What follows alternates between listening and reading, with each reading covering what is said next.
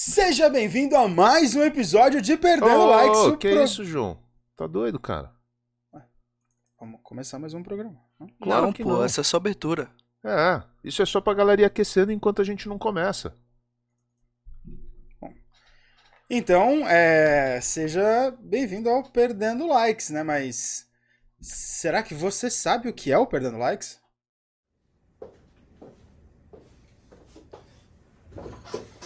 Bora lá?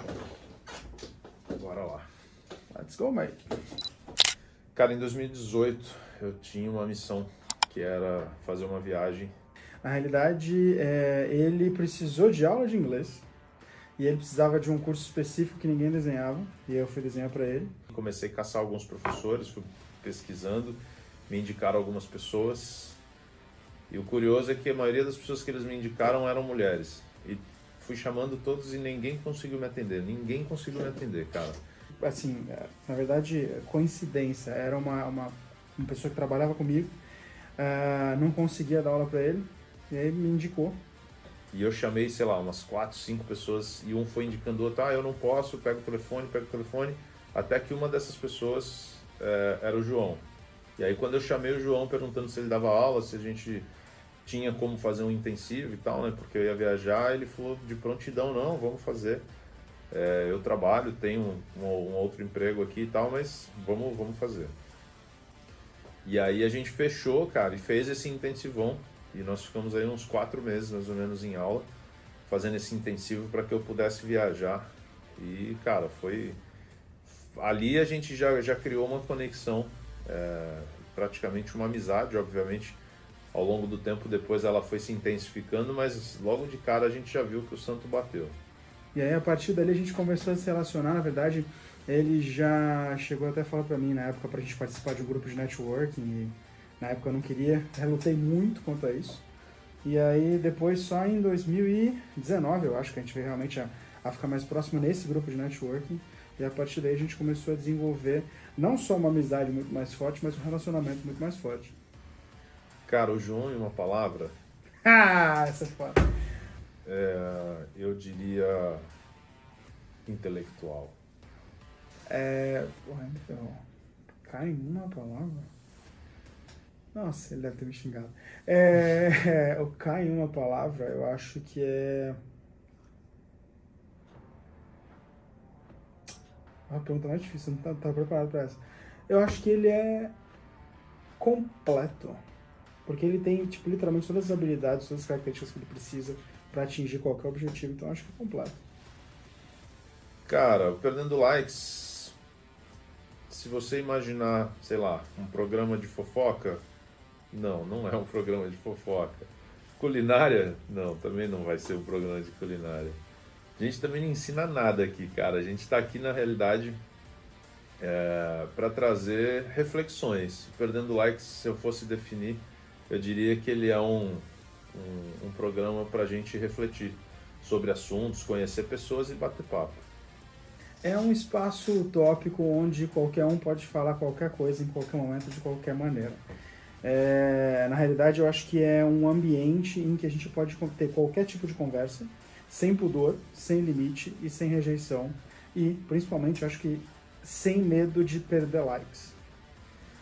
Cara, o nome do Perdendo Likes, é, ele não foi o primeiro nome que a gente pensou. Na realidade, ele demorou um tempo para surgir. Foi justamente nessa ideia. A gente queria ter um ambiente em que as pessoas não tivessem eh, medo, não tivessem preocupação, não tivessem nenhum tipo de amarra para poder falar sobre o que quisessem e dando a opinião que quisessem.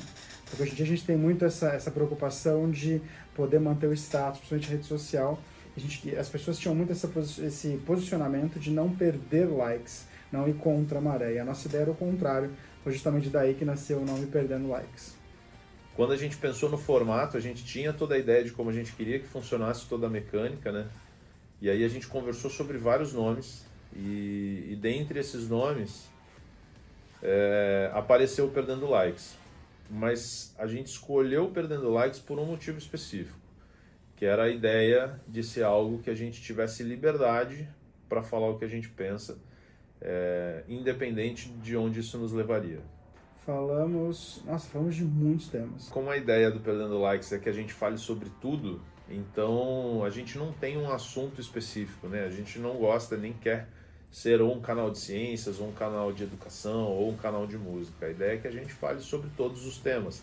Então a gente fala de sexo, de política, apesar da galera fugir um pouco desse tema, né? Mas a ideia é que a gente fale de política.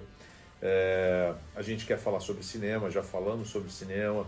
Sobre música, a gente já falou sobre esporte, já falou sobre o lado empresarial do esporte, já falamos sobre empreendedorismo, dança, em específico breaking, breakdancing, uh, misticismo, é, ler o futuro. Cara, como os assuntos são diversos, a gente traz todo tipo de pessoa também, né? Como eu falei, quando a gente vai falar sobre sexo, a gente traz um sexólogo, a gente traz pessoas que são envolvidas com isso. Quando a gente vai falar de religião, a ideia é trazer pessoas também, né? Seja padre, seja um pastor, seja um exorcista, sei lá, o que pintar aí a gente traz e a ideia é poder debater esses temas de forma leve com pessoas que entendam pelo menos um pouquinho ou tenham um ponto de vista sobre os, os assuntos que a gente aborda aqui, para que possam contribuir para esse papo. Né? Então a gente não tem um, um, tema específico, mas sim abordar vários assuntos que gerem discussão e reflexão no geral aí. Cara, essa é uma pergunta legal, porque assim, Perdendo Likes teve uma evolução muito grande, né? Uh, no começo, lá nos primórdios, uh, éramos em três, eu, Caio, que fomos justamente quem encabeçou o projeto, e aí tinha o Felipe, uh, que era justamente a pessoa que falava o que ninguém queria falar e fazia piada que ninguém imaginava. E aí cada um tinha ali meio que seu papel no, no, no papo, né? Cada um obviamente com o seu perfil. E, e isso foi escolhido meio que a dedo ali para que a gente tivesse um time é, um pouco mais homogêneo, para que a gente conseguisse ter contribuições de cada um no papo de forma é, que o papo tivesse vários caminhos. O Felipe acabou precisando sair da equipe, então ficamos eu e o João por um tempo. Depois, se não me engano, depois de um ano, eu acho, alguma coisa assim, a gente acabou mudando o formato, indo para uma rádio. Ficamos só eu e o Caio. Ficamos, acho que por seis ou oito meses. Saímos disso, fomos para o nosso próprio estúdio e aí a gente resolveu mudar tudo. A gente mudou totalmente o formato e aí começamos a ser em quatro. Além de mim e o Caio, tivemos também a Juliana e a Tati.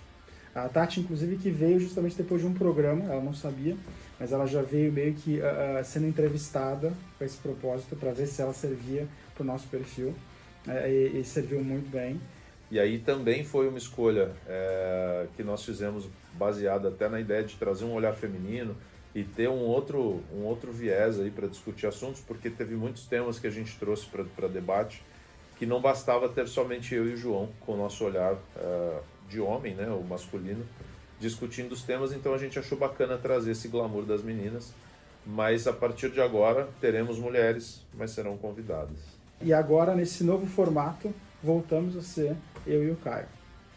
É, esse novo formato de Perdendo Likes, na realidade, ele vem é, resgatando um pouquinho até da origem do programa, né? Quem acompanhou o nosso programa desde o início, a gente focava e foca muito mais nos temas e aí os convidados serão participantes para debater esses temas.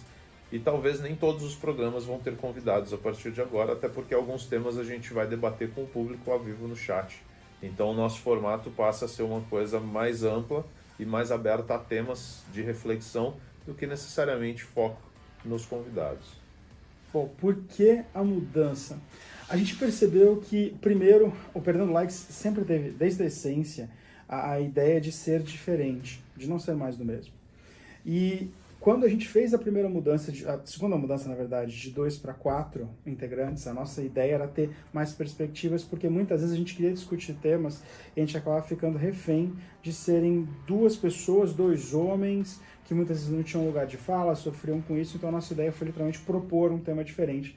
Só que com isso a gente acabou seguindo, infelizmente, a maré de grande parte do mercado, que era é, basear o programa, basear o papo, basear o conteúdo no convidado.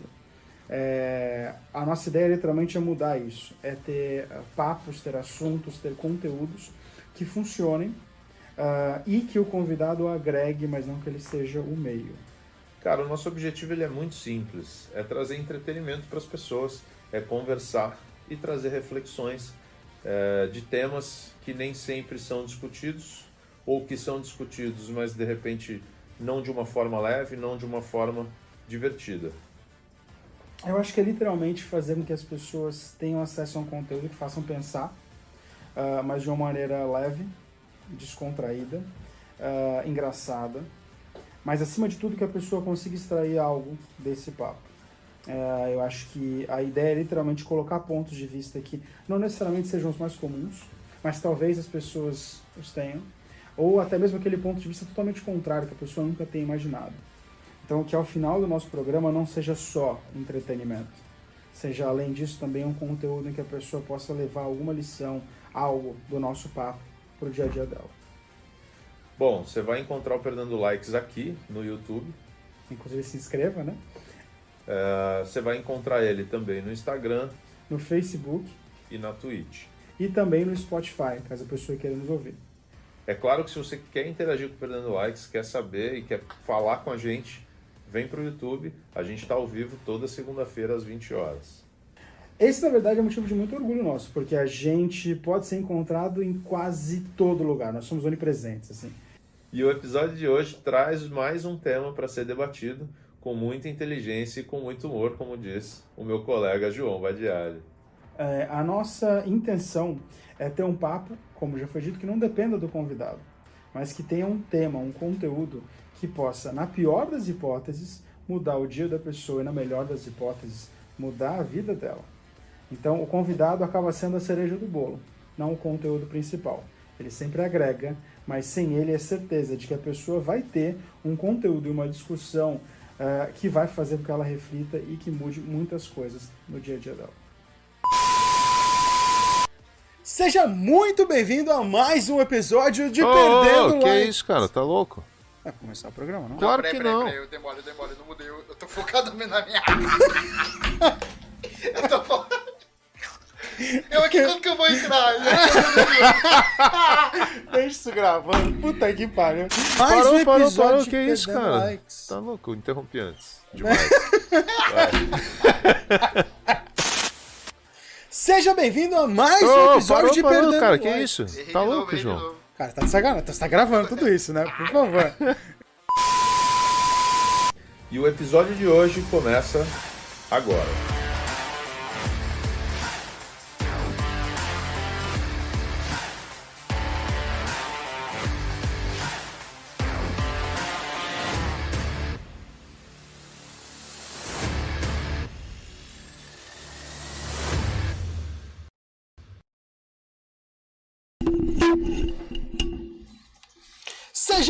Muito bem-vindo ao episódio 140 do Perdendo Likes, um programa da internet brasileira, sempre visando trazer debates, discussões e bate-papos com muita inteligência e muito humor.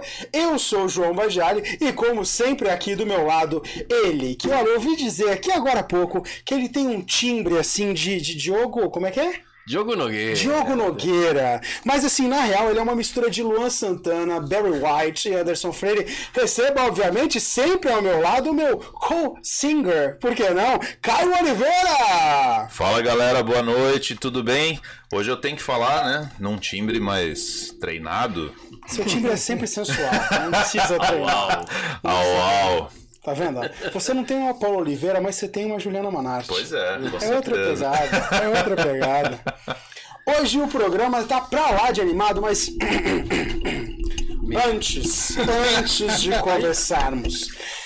Vamos fazer um exercício aqui rapidinho? Ó, primeiro, vibre os lábios com um brrr. Pegou? Não? Já tá, tá errado. Calma, já tá errado, tá Essa Ele foi, falou vibrou o lado. Essa não. foi a última participação dele que veio aqui. Além disso, boceje 10 vezes forçando a musculatura.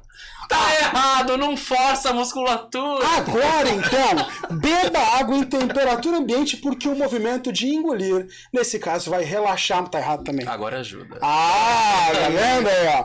E por último, mantenha a voz em repouso por cerca de 20 minutos, assim você vai entrar dando aquele show. Para você que não percebeu, essas dicas são, ou pelo menos de acordo com ele, deveriam ser sobre preparação vocal. Você sabe o que é preparação vocal? Se não, ó, vamos lá. Ó. Os exercícios de preparação vocal têm a função de preparar a voz.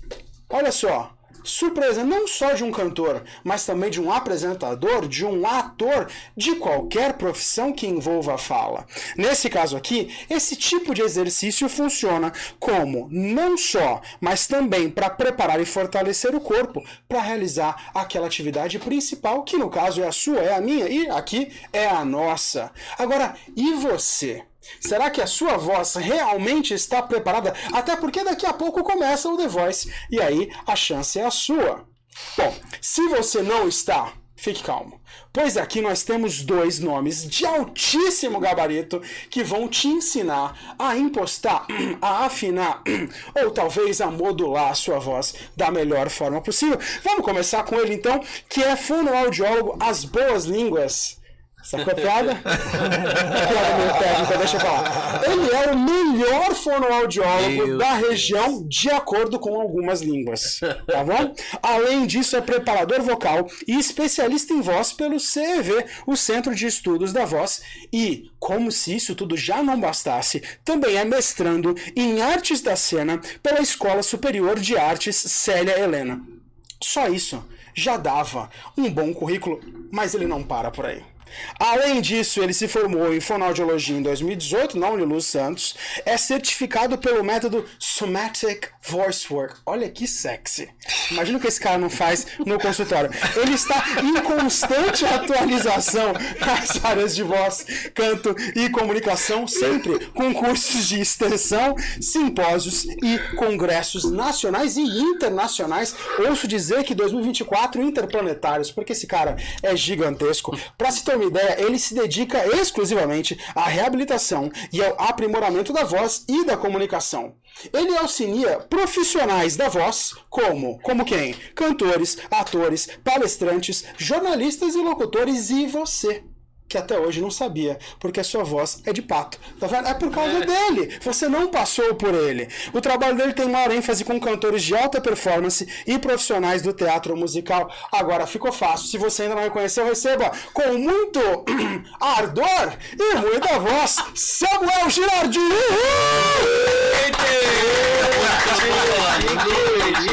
Cada pigarreada é de matar o fonoaudiólogo. Meu Deus do céu, mas a gente vai aprender como chegar na melhor voz hoje. Aí, Aí sim. Eu vou ajudar. Tá vendo? Tamo junto. E você viu esse cara do lado dele? Alguns diriam que era Luciano Zafir nos tempos bons. Mas Caramba! não. Não, não, não, não, não. Ele é até um nome assim, é mais chique, mas eu vou deixar pro final. Ele é cantor, compositor e multi-instrumentista. Sabe aquele cavaquinho no teu filho que você comprou em 99? Ele toca. E toca melhor que muita gente que já tocou. Olha só, ele iniciou a jornada na música em 98 quando tinha apenas 12 anos. Trabalho escravo é o que chamam. Além disso, a carreira musical teve início em 2002, quando tinha 16. Nessa época, ele já apavorava em bares e eventos da sua cidade. Agora, não parou por aí também. Durante a sua carreira, teve a oportunidade de tocar em diversos estados do Brasil e fora do país também, como por exemplo Londres e por que não Dublin? Esse cara aqui teve a oportunidade de abrir shows da banda O Rapa e do Marcelo D2. Imagina o estilo. Porque assim, certeza que a fumaça lá no show você já imaginou. Agora, além disso. Só pra marcar luz. Só pra, exatamente. Só pra marcar luz. É, tá vendo? As boas línguas entendem. Hoje, o foco desse multi-instrumentista artista está principalmente na divulgação do seu DVD autoral, que conta com 11 músicas e foram produzidas pelo produtor Enoch Rodolfo. Receba, com muito orgulho, Michael Matt! Gente, minha voz é maravilhosa. Aí você quebra não só o programa, como o apresentador. Aí me fala. Aproveita e me fale qual é o grau de importância da preparação vocal de todo mundo, não só de vocês que são especialistas. Bom, cara, é, eu tenho 20 anos aí cantando é, e posso dizer que de uma grande.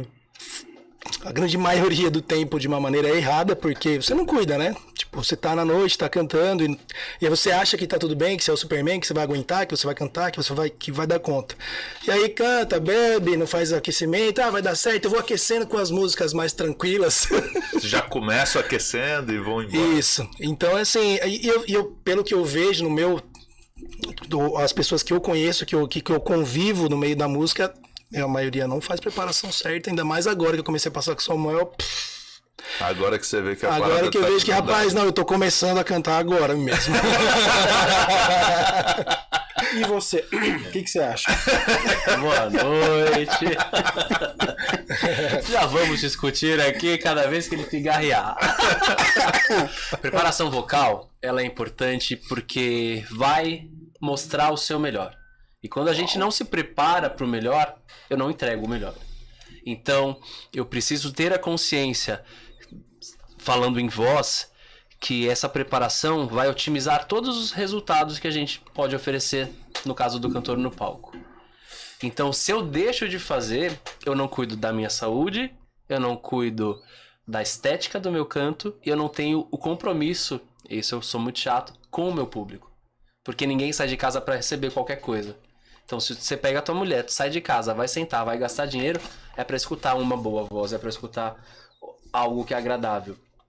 E mesmo as vozes distorcidas com técnicas são bonitas, mas quando uma voz está doente, ela precisa de cuidados. Então a preparação vocal, nesse sentido, ela vem para te dar respaldo de tudo, de todas as possibilidades. Então é nesse sentido que eu vejo a preparação vocal e gosto de trabalhar com os meus cantores, as pessoas que passam lá comigo. Ó. Pegou essa? e você com essa voz rouca de estar com a cara rachada, o problema não é você, não foi Deus, foi a falta de Samuel Girardi na sua vida. Tá? Tudo tem jeito. Agora sim, você descobriu onde? Aqui. E obviamente que tem uma habilidade, um, um segredo, uma técnica não milenar, mas assim, uma técnica muito secreta para você melhorar sua voz. E no caso é se inscrever no canal do Perdendo Likes. Tudo bem. Obviamente. Poxa, deixa eu inscrever. Já, já estou inscrito. já poxa. tá inscrito, então tá bom. Então já tá firme. Aqui, ó, você consegue tá boa. acompanhar. É por isso, ele melhorou agora. Vai no The Voice amanhã já. Aqui você tem as nossas redes sociais, lembrando que toda segunda-feira nós estamos ao vivo, não só no YouTube, mas também na Twitch, olha ela aqui, ó.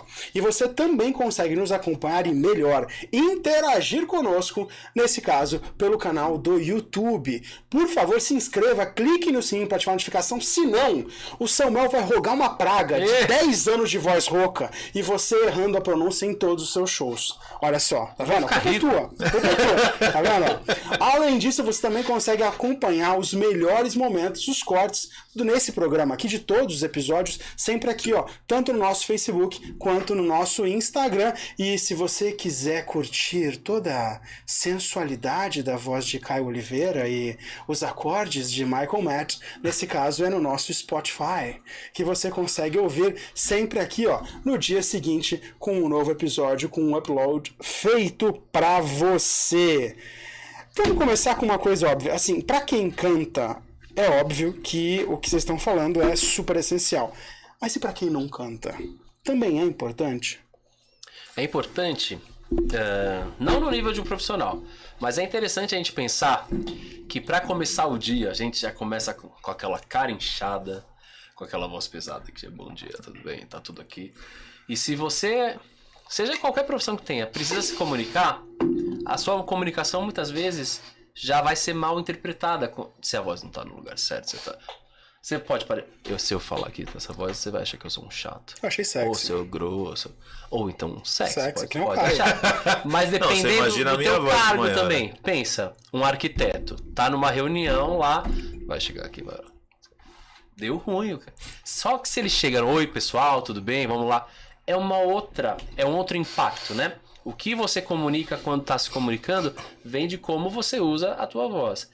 Então é interessante pro professor, pro cobrador de ônibus, pro cara do gás, Não, esse cara do gás esse cara do precisa gás tem um muito, né? tamanho de voz. mas eles, aquela questão, a técnica ali não tem nenhuma. Mas ele vem no instinto e abre o bocão e.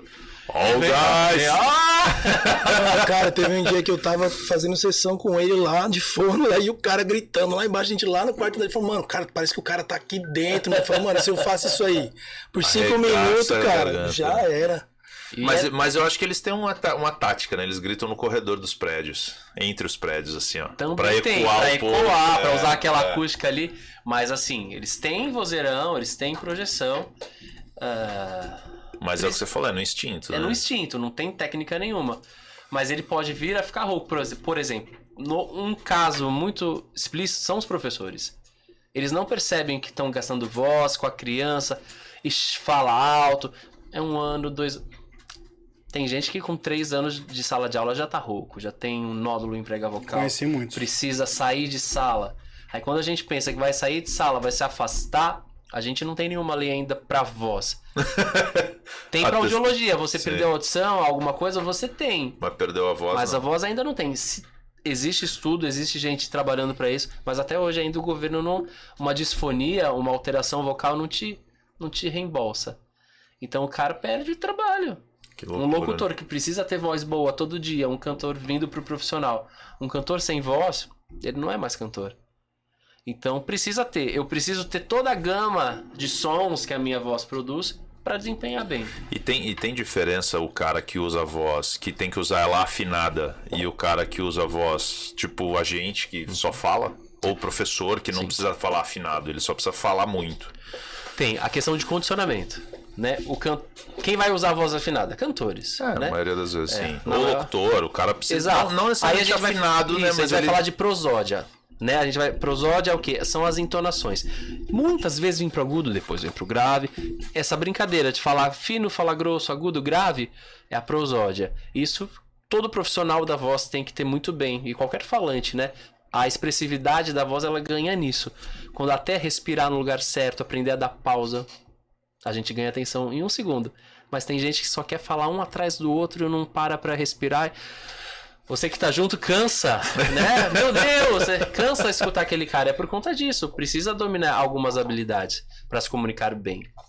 Articular bem os sons de uma forma que não pareça robótico, mas ter, né, os o, o movimento bem definido. Então são várias coisas que a gente vai traçando quando tá num processo de entrevista com o cliente que vai ver o, o que, que falta, o que, que já tem bom para chegar num patamar, seja falado quanto cantado. Agora, o cantado exige mais por conta do cérebro. Ele precisa ter habilidades extras para conseguir dominar respiração que está envolvida na produção do som da, da voz, a ressonância, como eu coloco esse som dentro de mim, se é- o som é mais no nariz, o som é mais na boca. Então, um, tudo isso. E a gente consegue mudar. A voz é flexível. Então, eu consigo ter ah, momentos da música que eu quero a minha voz mais metálica, momentos que eu quero ela mais sedosa. Então, tudo isso vai aprendendo. E afinar tudo isso, aí já é um trabalho mais difícil. Mas você falou que dá pra mudar a voz, Claro, eu não falo aqui. Mas não, tudo bem, mas você não consegue manter isso por longos períodos. Consigo, se a gente pensar, é um dos meus nichos, num personagem de teatro. E a gente vê muito isso em teatro infantil, né? A voz do cara é aqui, ele tem que falar o tempo inteiro aqui. Vai falar duas horas de espetáculo, depois volta pra voz. Mas o cara sofre pra isso, né? Não é pra treina, sofrer, né? por isso que tem que treina, tem que treinar, tem a técnica pra isso. Então ele vem, se prepara, como diz, esse tipo é um tipo de musculatura, esse tipo é outro tipo de musculatura. Então pra aguentar de um lado ou de outro, precisa treinar pra ter resistência. Aí vai ser o mesmo treinamento de um fisiologista, de um, né, alguém que trabalha com o corpo. O atleta ele passa por um período de preparação para poder ir lá para as Olimpíadas o ator, o cantor, ele passa por um período de preparação pa, pra- para poder entregar determinado serviço. Então, o ator que você vê fazendo Pumba do Rei Leão, daqui a pouco vai fazer o. sei lá, o. O Little O Ney Mato né? Grosso. O Ney Mato Grosso no musical. Então ele tem que ter um timbre bem grosso e depois ele vai para uma voz bem aguda. Essa flexibilidade depende, primeiro, se o instrumento dele tá para isso ou o treino. Agora, se ele tem a condição e treina, hum, segura. Interessante isso. Uma coisa, uma coisa que eu tinha dificuldade era sair do- da voz grossa e chegar na voz fina, né? Aham. Porque você tem que mexer na. na- No alongamento das pregas vocais. O que é que acontece? A essa primeira dificuldade. Você tá acostumado com a tua voz sempre aqui. Cresceu Na falando aqui conforto. na zona de conforto, então ela difícil. Então vai tempo para essa musculatura alongar. É como se se matriculou no Pilates. Pô, não Primeiro passa dia o do joelho. Mas com o tempo, indo todo dia, fazendo em casa, você começa a descer um pouquinho, daqui a pouco você consegue colocar a tua mão no, No pé sem dobrar o joelho. É uma questão de treino. Claro que tem limites. Às vezes você tem alguma alteração aqui e ali, mas a gente consegue desenvolver um trabalho. A musculatura da prega vocal, né, que tá aqui dentro da laringe, ela tem essa habilidade. Até porque quando tem alguma coisa muito emergente, você vem, nossa! É. Não! Tá, a gente fala agudo e grave. Aconteceu uma coisa séria, eu nem sei, mas. Oi. Teu, teu, teu pai Pra morreu. dar, é, pra dar uma De- notícia ruim, gente- então, é. bota um peso, né? Exatamente, uma excitação a gente vai lá, caralho! Não, vem pro. Entendeu? A gente tem essa flexibilidade. Agora, no uso, quando é pra ter um roteiro, pra gente aprender que nessa hora eu vou pra lá, nessa hora eu venho pra cá, e nessa determinada posição, que são as notas, né? Aqui nesse lugar, um Lá, um Sol, um Fá, é o que precisa do treino. E tem o lance fisiológico também, né? Tem pessoas que têm a voz mais grave, tem pessoas que têm a voz, por por exemplo, sua voz grave. Eu posso alongar o quanto que eu quiser na aula, que eu não vou conseguir não falar igual você. Sim. Existe, é, existe a, os registros, né? Cada um tem um tipo de voz. Né? A gente fala que quem tem a voz bem grave, grave igual a do Caio, a gente chama de baixo. Um cara igual eu, que tem o grave, mas tem o agudo, é um barítono pra tenor. Um cara que só canta agudo é um tenor. Ah, As é? vozes femininas, a mesma coisa. Mulheres que cantam bem grave, contralto. As que estão ali na voz média, mezzo-sopranos. E aquelas canarinhos que é bem aguda, que já fala bom dia. São as sopranos. Tem- dia, é, ótimo. bom dia.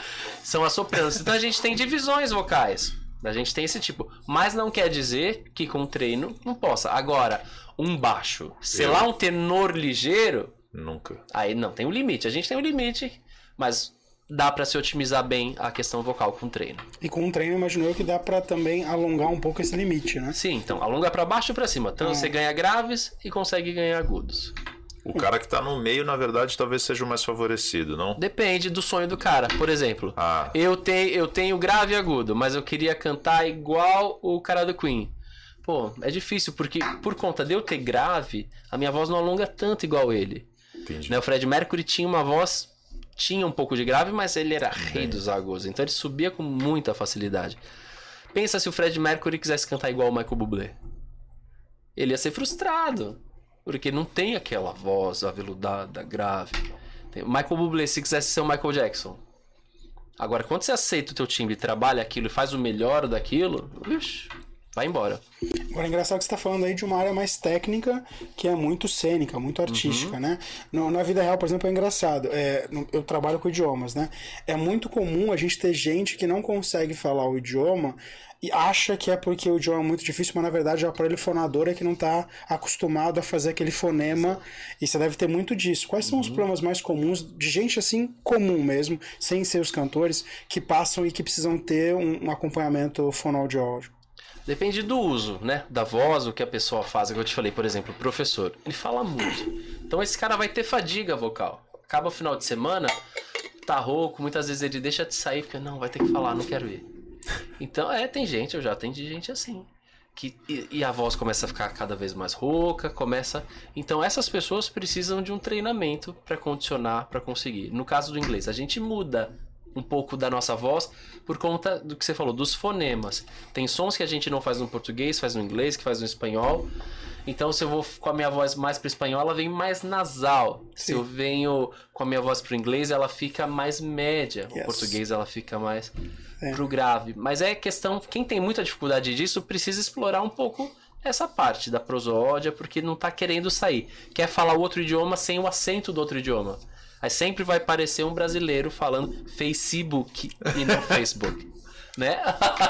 é entender o acento do idioma, ou gente também, pelo contrário, tem muita facilidade, brinca falando, né? Que- Então consegue entender a música do idioma e tá falando qualquer coisa, mas parece que realmente tá falando italiano, que tá falando francês, porque entendeu Pega ali a a, variação, sonoridade né? do idioma. Aí traz. Mas aquela galera rígida fica mais difícil mesmo. Além de fonemas. Tem fonemas específicos no alemão, no inglês, por exemplo, no inglês o TH, né? A gente não tem essa língua de interposição. É. Então, o pessoal começa a puxar pro F. fi- Ah, fala thank. Não, não é thank you. Né? Tem que aprender. E trazer esse som. A gente não tem esse som no português. Mas é um treino. Com costume, se torna prático. E de tanto repetir, consegue. E existe um tipo um top 3 ou top 5 dos problemas que um, um, um fonoaudiólogo mais pega, assim, o, mais, é mais comum, mais a solo brasileiro? Dentro da área de voz, né? Que a fonoaudiologia tem várias áreas, várias especialidades. Dentro da área de voz, pensando em voz falada, são nódulos vocais. É- porque é uma patologia que vem do comportamento vocal. Então, você usar a voz errada, a voz tensa, voz, sabe, sempre fazendo força, é como usar o sapato apertado no casamento. Então, você tá, tá dançando, tá dançando, briga com aquele aperto, dá uma bolha, né? No pé. Aí você, você tira o sapato apertado, o pé desincha, daqui a pouco a bolha cura e vai embora. O nódulo vocal é um atrito de prega vocal com prega vocal que bate sempre no mesmo lugar. Aí vai criando um calinho naquele lugar de um lado de outro. Então a gente fala que é um nódulo bilateral, igual na mesma posição dos dois lados. E aí precisa de terapia. Gente que fala muito tenso, muito apertado, que tá sempre. Ou então que grita muito no mesmo lugar, vai acabar tendo um Grita tipo muito de no pro- mesmo lugar, é ótimo. Tem gente o cara, que- Oh! o cara fala. é, tem gente que é assim, quando não repara, mas é uma queixa que quando chega no consultório, parece que ensaiaram. é parecido o tipo de queixa. A rotina traz isso. É muito engraçado. E aí, precisa o quê? Esse cara que tá sempre contraindo a musculatura no mesmo lugar. Alongar. Então a gente vai fazer um processo de alongamento dessa prega vocal para ir tirando aquele ponto de tensão que fica. Cara, que doideira. Surreal isso, né? Né? Esse nódulo ele sai? Porque eu não Nódulo. tive nódulo, então eu não tô fazendo a pergunta Ah. já, eu também não sei. Nódulo, ah, se for algo recente que você começou a notar, começa sempre com uma rouquidão, com uma fa- falha na é voz. nota? Você repara que a voz tá rouca, ela vai piorando ao longo do tempo. Nossa, tava com a voz ruim, tá ficando pior. Cada vez que. Aí você começa a fazer mais força, porque a voz não tá saindo, aí machuca, Machuca mais. mais. Aí caramba, tá pior, vou fazer mais Mas não força. chega a sentir dor, por exemplo. Ou- chega. Alguns casos sim, É. mas normalmente a queixa é perda de voz, rouquidão, cansaço pra falar. A pessoa vai. Aí precisa ir pro médico. Aí chega pro- lá no médico, tem aquelas duas bolinhas lá na prega vocal. Aproveitando o gancho, cara, o que que faz Mas- com que a gente fique rouco de fato? Tá. Mas reabsorve. Nódulo, Reabsorve. em terapia Ah, a gente ele- consegue reabsorver ele. Uma terapia bem feita, bem direcionada. Ah, mas tem alguns casos que são cirúrgicos também, porque é muito antigo. A pessoa, não, eu nasci falando assim, sou rouco desde que nasci. Não. Ninguém nasce rouco. rouco. ninguém, é só uma coisa. Ah, nasci assim. Não, ninguém nasce rouco. No máximo um sulco na prega vocal, mas precisa de um, um diagnóstico médico melhor. De nódulo, ninguém nasceu com nódulo. Nódulo é a mesma coisa que calo também, não? É, é Calo, nódulo é isso. é. O nome mais teórico é Sim. nódulo, né? Mas o pessoal É na cultura fala calo. calo vocal. Que é aquela bolinha ali. Não, eu tava perdão. perguntando. Não, porque assim, cara, quando você vai num show, pô, ah, canta a noite inteira, tá lá no outro dia acorda Uhum. fudido. O que que exatamente acontece pra, pra você ficar rouco? Muito abuso. Muito abuso a gente, por exemplo, o exemplo do show, né? Ou de um jogo de futebol. É muito grito, é muita energia que você põe e não tá preparado para aquilo. Se você vai para um jogo de futebol e se prepara a voz, ainda é menos impactante. O jeito de gritar é, também vai reduzir ou aumentar o impacto na prega vocal. Se eu estou trabalhando com uma projeção, com uma boa articulação, tudo isso vai impactar. Mas o que acontece com o pessoal que não tá, não, né, não tá aí preocupado com isso? Eu grito, eu falo, a voz é daqui de baixo, não tô com essa ressonância mais alta. Vai, vai, oh, é gol! Vai doer de dar um Nossa, berro. só esse gol! Já Vai, do- aqui, vai doer, Atenção aqui. tá- tudo tá relacionado com aperto. Quanto mais som que eu quero, ah, mas eu faço força na garganta, né? Entendi. Pra entender rapidão, a gente tem a laringe. A laringe são várias cartilagens que se unem e formam tipo um tubinho. E tem músculos por fora e músculo por dentro. O que é que acontece? Muitas vezes, esses músculos que estão aqui fora, que a gente aperta aqui, o pescoço fica duro. Aí ele aperta o pescoço. E lá dentro você quer dar um berro agudo. Aí tem uma força querendo esticar e E uma galera aqui te apertando. Aí nessa guerra muscular começa a machucar, Entendi. começa a apertar esse espaço. Então precisa sempre de amplitude, de espaço, de trato vocal para conseguir desenvolvendo. Mas aí, mas aí isso gera uma ferida, por isso que você fica rouco ou não é exatamente Edema isso? é igual uma pancada, incha. Ah, Então tá. o começo de tudo é um inchaço. E aí esse inchaço preenche um espaço ali que você, a hora que tenta falar, Isso, ele. E a prega vocal é tão fininha, cara, ela é muito bem hidratada. Quando ela tá com qualquer edema, com qualquer inchaço, ela fica mais pesada. Aí a voz Entendi. já vai ficando mais pro grave. Ficando Porque ela trabalha a vibração. a vibração, é isso. O ar passa entre as pregas vocais, faz elas fecharem junto com a força muscular que tem nas pregas vocais, elas se unem. Uhum. E esse alongamento e encurtamento está relacionado ao som. Se mais agudo ou se mais grave. E essa vibração produz um som, esse som chega aqui, ondas, né? Vamos para física, ondas sonoras, e a gente pega essas Que ondas coisa. sonoras, articula esse som através dos nossos articuladores, produz consoantes e vogais e fala. Então tem o que é som e o que é fala. Às vezes o problema só tá no som, às vezes o problema tá na fala, às vezes é tudo. Sabe que eu fico muito puto quando eu vejo com os alunos. É, a gente não tem em nenhum momento o ensino de fonética na escola. Falta na nossa E é muito engraçado quando eu pego, por Tem, exemplo. pra tem, ensinar- mas não é explorado, né? Ah, mas na Professor- escola? Você você já viu isso acontecer? Eu nunca vi. Eu nunca tive aula de fonética. Ah, também não. Aí eu vou te falar, quando eu paro pra falar com eles, por exemplo, pato, qual é o som do P? Pá. Não, isso não é o som do P, é o som do PA. Aham. Qual é o som do P? P. Isso. Não, P é o nome. Aham. Então, assim, é muito fricativo? Fricativo. Uhum. É coisa que a gente nunca viu, e aí chega na- num outro idioma ou numa outra situação, ó, tem que falar um som tal. Puta, não sai. Sai. Porque a pessoa não sabe Quadro não sai. fonêmico, né? Não, não tem. Eles Não não- existe alfabeto fonético internacional, como é que pronuncia? No português a gente não tem isso. Uhum. Você pega uma palavra que você nunca viu, você não sabe como pronunciar, porque Você não diz tem. Não- porque não é- consegue ler o- Tem no é. dicionário, você diz tipo a palavra e a forma de pronúncia É. ali, né? Que aquilo lá, Dos na verdade, é um sons. alfabeto em que é, na prática é isso, mas na teoria Sim, acaba não sim. sendo. É internacional. Se você pegar um búlgaro que sabe ler aquilo, ele sabe pronunciar. O chinês, a mesma coisa, o brasileiro também.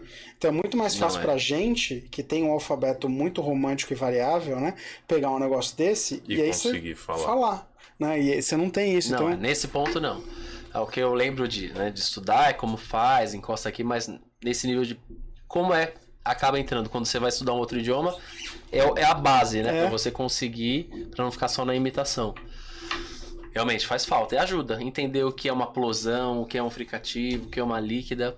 São coisas bestas. Aí vai parar no fonoaudiólogo. Aí tá, exatamente. Firmeza. vejo- Graças a Deus, cara. Aí, isso! É, e o que eu mais vejo é a pessoa falando, cara, não sai. Não consigo falar igual tal pessoa. Mas óbvio, você não faz. Vou te dar uma ideia muito exercício. legal. Manda. Se você tiver um fonoaudiólogo dentro da tua escola de inglês pra trabalhar uma oficina, essa galera brum, que aí você pega as necessidades daquele grupo do básico e trabalho que é difícil, é, é um, é, um, é um up, é um a mais que você vai dar pra aquela turma conseguir desenvolver. Já tô vendendo meu peixe pro cara. Não, é uma boa, é uma boa. Mas pensa que legal, né? A gente tem a fonoaudiologia educacional. São profissionais que atuam dentro das escolas. Não para fazer terapia com criança, mas para estar de olho nas alterações e direcionar para que esse aluno não perca tempo e vá buscar uma ajuda fora. É muito bacana. Pensando numa escola de idioma, essas dificuldades aparecem constantemente. Ter alguém ali de olho, vendo, conversando com os professores. Às vezes até o teu professor não sabe como Exato. direcionar. Então esse trabalho para saber jogar é muito bacana. Ó, Você, vai, você se torna mais assertivo e ganha tempo. É. E o aluno ganha tempo também, nisso ele vai te indicar mais. É, isso, é, também você. Não, só isso, mas assim. Onde é que assina? É, mas, pô, eu consigo o resultado mais rápido ali. Sim. É isso, é isso. E agora trazendo um pouco pra você, Michael, você é um cantor desde os 12 já aí, fazendo programa e tudo mais. Como assim fazendo programa, rapaz? Não, é simplesmente como ela quiser. Aí agora- mas você, desde os 12, como é que você encontra um cara? Como é que você precisa fazer técnica vocal? Sua voz está perfeita, divina, uma voz grega. Quem falou isso daí? Não, como é que, como é que se junta essa história toda? Então, cara, é assim, como eu falei, eu, eu canto já desde os 16 anos, minha vida inteira. Então é que você canta quarta, canta quinta, canta dois sexta, canta dois sábado, canta dois domingo e aí vai machucando. E o estilo de música que eu canto, tipo, exige muito da voz. Se eu fosse. Qual que é o estilo? Eu canto mais rock, né? Música mais alta. Ah, Então, se eu fosse cantar um MPB, por exemplo, eu não sinto esforço nenhum. Se você quiser que eu canto 15 horas seguidas de MPB, pra mim não é como se eu estivesse falando. Ah, Na verdade, é mais confortável do que falar. Porque quando você faz, coloca técnica, fica mais fácil. De, só que aí, o rock, ele puxa muito. E, e barzinho, cara, é, não é igual o show que você vai lá é uma hora e quinze, são três horas de trampo, entendeu? Então, tipo, eu já cheguei a fazer três shows no dia, são nove horas cantando. Nossa. Então você vai machucando. Porque eu, eu, eu vi ele falando, ele, ele, na verdade, ele perguntando por que, que fica rouco. Eu sou educador físico também, né? Formado. Então eu acho que assim, tem um lance, ele falou do abuso, é uma musculatura de qualquer forma. Então é como se você fosse fazer bíceps todos os dias na academia, entendeu? Você não descansa e aí você só machuca, machuca. Se você não faz o negócio direito, não faz a preparação direito, não sabe como fazer, não tem como não lesionar. É impossível. Você tá usando toda hora demais, não descansa, não relaxa, não alonga. E aí veio pandemia, eu fiquei sem, sem trabalho dois anos. E aí depois, quando voltou os shows, eu tava devendo pra Deus e o mundo. Todo mundo, mano. Aí eu. Ah, mas músico foi demais, hein, cara. Foi a parar. primeiro a Foi parar. foi o primeiro a parar e o último a voltar a música. Era um bem menos essencial, Foi o né, de cara? verdade, foi o primeiro a Tese. parar e o último a voltar. E aí, cara, tipo, quando voltou, eu tava aceitando qualquer trampo. É 50 conto eu vou, é 100 conto eu vou, é 200, é 300, eu vou qualquer coisa. Segunda-feira eu não tô fazendo nada, o cara quer me pagar um terço do que eu ganho. Beleza, é melhor do que eu ficar em casa. Ganhando nada. E aí comecei, cara, cheguei a fazer. O, o Reinaldo, que foi quem me indicou pra ele, o meu, o meu fono, meu médico tá tomando conta de mim, falou que eu fui recordista de show que chegou lá. Eu cheguei a fazer 46 shows num mês. Num eu tenho, mês? Eu tenho minha agenda ali no, no Instagram, quem quiser olhar, conferir, velho. É absurdo, assim, não tem como. Não tem como o cara fazer isso e ficar numa boa. E o repertório que eu faço é absurdo. E aí o que acontece? Você tem, você tem um público que tá acostumado a te ver e o cara que te contrata pra você fazer uma coisa específica. Então você vai chegar lá, o cara sabe o que eu tô vendendo, ele vê o meu YouTube, ele vê o meu Spotify, o que, que ele vai pedir? Ele vai pedir o que ele tá vendo. Eu não vou chegar lá e poder ficar, às vezes, no silêncio da noite. Ele não quer isso. E aí eu tenho que ficar o tempo inteiro com um monte de show fazendo, cantando as músicas lá no alto. Daí não aguentou. Daí teve uma vez que eu tava já no meu limite de show e fiquei com a garganta inflamada. E eu tinha um casamento pra fazer no dia seguinte. Eu acordei de madrugada, três da manhã, assim, sem conseguir engolir saliva, assim. Falei, nossa. Caralho. Aí fui pra farmácia, friagem, chuva, de madrugada, já piorou tudo, mas pra pe- tentar amenizar, porque não dá pra você cancelar um negócio desse. Ah, Porque- é foda, né?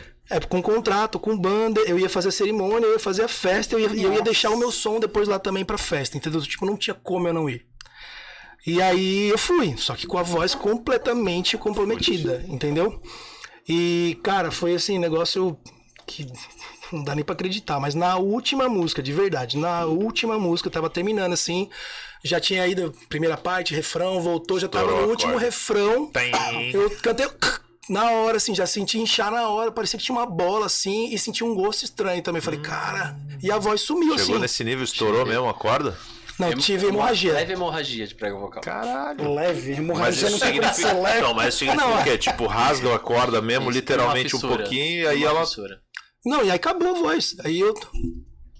Boa noite, galera. Aí eu tô mais um, todo mundo animado, mais um nada. Já eu já desliguei o cabo aqui, gente. Não falei nem tchau pra ninguém. Mas você conseguia falar. Não dava pra fazer Nem nada, falar, nem cara. Fiquei tá um mês sem agora. falar, não. Fiquei um mês sem falar. Caraca. Aí eu fui no médico, daí ele localizou e ele não tinha, tipo, o mesmo equipamento que o, que o Reinaldo tem, por exemplo. E. E aí eu comecei a acompanhar e vi que tava tudo zoado. Quando eu cheguei lá no médico, cara. Você mostrava. É porque eu troquei de celular, acho que não vou ter aqui no backup. Mas você vê, eu vi as cordas vocais, tava pus inteiro, assim. E a parte de baixo tava. só de pensar nisso. Tava com um quadro. Como que chama quando não tem a circulação sanguínea? Necro... É, não. Não é necrose, né? é- Não, hipóxia é falta de, de, Não, de oxigenação, não. mas é outra coisa. Bom, eu esqueci o nome, mas ele, coisa. ele Tava gangrenando quase. é, é, outro- é outro nome, mas eu, mas eu esqueci. Ele não tinha circulação sanguínea, então, tipo, ela tem uma textura, tipo, da cor da pele, assim, né? E ela é toda inteira gordinha. A parte de baixo tava parecendo uma sanfona, uma, uma uva passa, assim, ó. Uma uva passa roxa, sem circulação sanguínea e pus pra todo lado. E eu não conseguia falar nada. Ele falou, cara, pô, paramos, 50 mil remédios aí, e aí você vai começar a fazer o tratamento. Aí ele que me indicou Samuel. Ele falou, ó, tem o cara, eu, eu moro em Peruíbe, o médico é de São Paulo, ele falou, ó, perto de você eu tenho o Samuel. E aí eu tava com dois pólipos, um em cada lado, mas bem grande, bem zoado.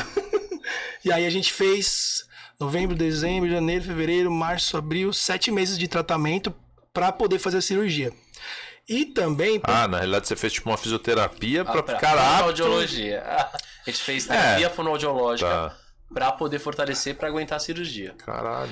É, na verdade, eu acho que até poderia ter possibilidade de fazer cirurgia direto, né? Mas é que é mais invasivo, fica mais, mais delicada a cirurgia.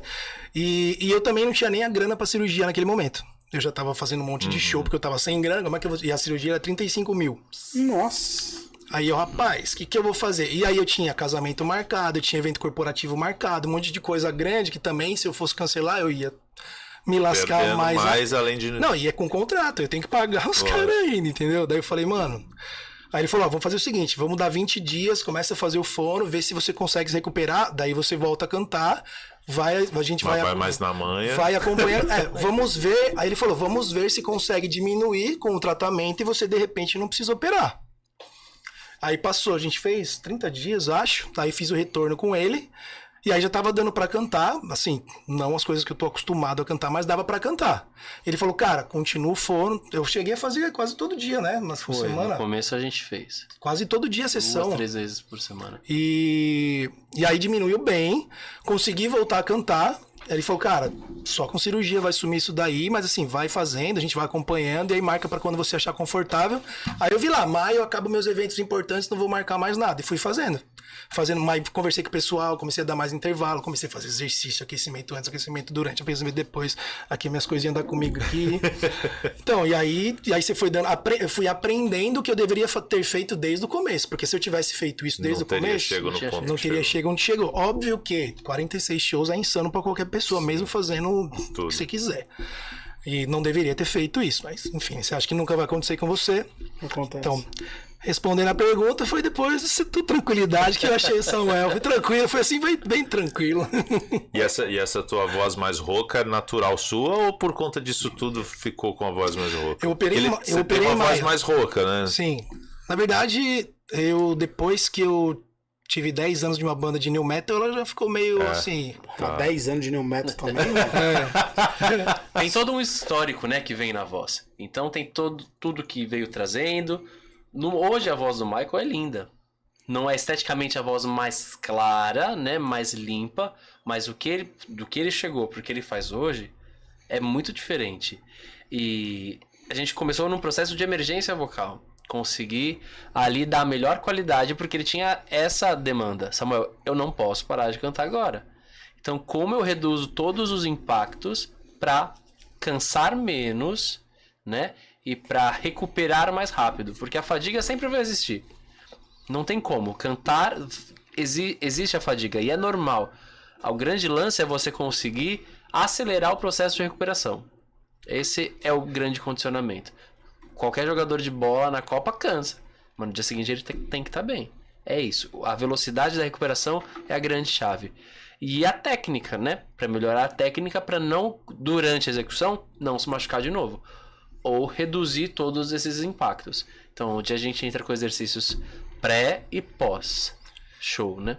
E, e assim, na verdade, é- é meio bizarro pensar nisso, porque tem que ter um acompanhamento muito profissional e o cara tem que ser muito dedicado, porque pensa que assim, imagina você faz um corte no joelho e aí você tem que sarar esse corte andando, sentando, levantando, porque toda vez que você vai sentar, É, vai abrir a ferida. Então, meu, como é que você vai cantar com o negócio machucado e fazer aquilo melhorar? Então, meu, é nossa, foi bizarro. Eu baixei um aplicativo para poder falar com as minhas filhas, então eu não falava. Enquanto eu não, não Se estava não fosse cantando. pra cantar, você Se não fosse quieto. pra cantar, eu não usava minha voz pra Eu ia nada. perguntar isso. Você falou do momento em que estourou, que você sentiu ali, puta, deu ruim. Até o momento em que você começou. Quanto tempo você passou sem falar? Um mês, cara. Um mês literalmente sem. Hum, É, não falava nada. Minhas filhas acostumaram. Eu baixei o aplicativo do Google. Até aquele que é engraçado, fica, elas achavam engraçado. Daí eu precisava falar comigo, eu escrevia e o Google falava. Cara, Caralho, que surreal. loucura, Que eu velho. vou te falar que eu tive uma vez um exercício de teatro em que a gente tinha que passar um dia inteiro sem falar. Já era bizarro, né? Um dia. Cara, era insuportavelmente difícil, velho. Porque tem coisa que você chega e dá pra você. Hum, mas tem coisa que não tem como. Você precisa voltar porque a gente tá cara. acostumado. Se você trabalha com a voz, você acabou de lançar um DVD, você fala, mano, caralho, eu tô em ascensão na minha carreira, eu não posso perder a minha voz, tu fica. Ah, sem naquele teu caso foi um caso extremo, assim. Ah, mas você absurdo, tá falando né? não dá, dá. Lógico que dá, vai ter que Mas dar. é mó trampo. Tem É que difícil, dar, claro que é difícil. Tem que dar. É É. absurdo, cara. Ainda mais brasileiro que fala A para fala pelos E você isso, isso que eu ia perguntar. Você falou da fadiga quando canta, beleza. Quando fala, também, Também, dá essa claro, fadiga, claro. igualzinho. Vai numa festa, fica o tempo inteiro falando. A gente cansa mesmo. Fazer uma Falar profissional- 5 horas. Falar profissionalmente é- é mais ainda. É. Quem der responsabilidade de comunicar, entregar bem essa mensagem, vai cansar. Porque fala sem técnica, né? Acho que a gente falou no também, começo, que você não usa a técnica pra falar. Hoje a gente tem grandes palestrantes aí que cuidam disso. Que vem para buscam fonoaudiólogos. E justamente por isso, para aguentar. A gente tem treinamentos de liderança, essa galera motivacional. É um treinamento de três dias, que é voz punch. vai- Não, e o cara já fiz sobe, o cara consultoria, grita, já fiz, cons- dá- já né, fiz cons- É. Ah, Vai treinar a emoção da raiva, todo mundo tem que gritar. Vai treinar a emoção da alegria, todo mundo tem que Pô, já fez isso. Entendeu? É Assim, aí você vê a equipe, tá rouca. Então eles começaram a colocar alguém pra, pra aquecer antes, pra justamente aguentar. Essas palestras de liderança, você vê que eles postam até hoje em dia. Já, "Mo, tô aqui aquecendo a voz, porque daqui a pouco eu vou subir e a gente vai começar hoje o Summit, BBB, bababá. É isso. Precisa ter voz. Você tá vendendo um produto de 12 horas que você vai falar. Exige. É um atleta. O atleta antes tem concentração, tem as responsabilidades quem trabalha profissionalmente com a voz precisa entender é um outro comportamento. Precisa ter uma outra mentalidade se quiser fazer bem. Senão vai dar essa galera. Tem cantor ruim, tem cantor rouco, tem cantor que fez cirurgia no dia seguinte estava cantando. Colhe o resultado. Colhe o resultado. Tá. Então vamos lá. Você que tá assistindo aqui nunca fez. Você vai ter agora uma dica. Não sei se uma, duas, não sei como é que é. Mas você vai ter uma dica com. O cara é, é nível assim, seleção brasileira. É outra pegada. Então acompanhe esse exercício. Pra quem trabalha, nem que não seja com voz, mas que use a voz no dia a dia. Que tipo de exercício pode fazer pra se preparar pra uma situação dessa de fala contínua de uma, duas horas? O que, que faz? Primeiro, não existe receita de bolo, tá? Não tem uma coisa que faz isso, isso, isso. O treinamento vocal ele é individualizado porque cada voz tem sua força ou sua fragilidade, então sempre precisa de uma avaliação pra gente desenhar, tá? Mas coisas que eh, não vai fazer mal a ninguém. Sempre respirar adequadamente. Então a gente vê muita gente aqui, ó, respira, não expande o pulmão, tá todo aquela respiração cansada. Então, entender que a respiração enche o pulmão, mas permitir que a parede abdominal vá para frente, que as costelas. A gente nem percebe isso, mas as costelas abrem, elas vão pro lado um pouquinho. Então, começar a perceber já é meio caminho andado. Então não é respirar Respira. aqui, né? Não é respirar- aquela respiração. Respira fundo agora. Respira fundo. Isso, ó, repara como aqui deu uma subidinha. Então, quando eu respiro fundo, você vai ver um barrigão nascer, mas aqui, ó, é aqui. E a mesma coisa lateral. Ah, falar. Falar, não vai falar até o ar acabar. Aquele resto de ar, chama ar residual. Não falar até o ar acabar, que você vai falar. E vai respirando tudo coordenar a respiração com a fala, o quanto usa. E articular, né? Hoje a gente vai.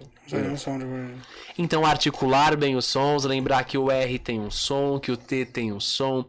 E valorizar as palavras. Claro que numa fala mais coloquial, a gente está conversando, você dá uma relaxada. Mas no momento desse que você quer ir lá, quer pleitear um empréstimo com o teu gerente, quer conversar, você tem que se colocar. Então essa fala melhor vai, vai te dar uma credibilidade diferente pra quem tá escutando. Do que você chegar lá e falar, "Ah, queria um dinheiro. Cara, não vai dar. Né?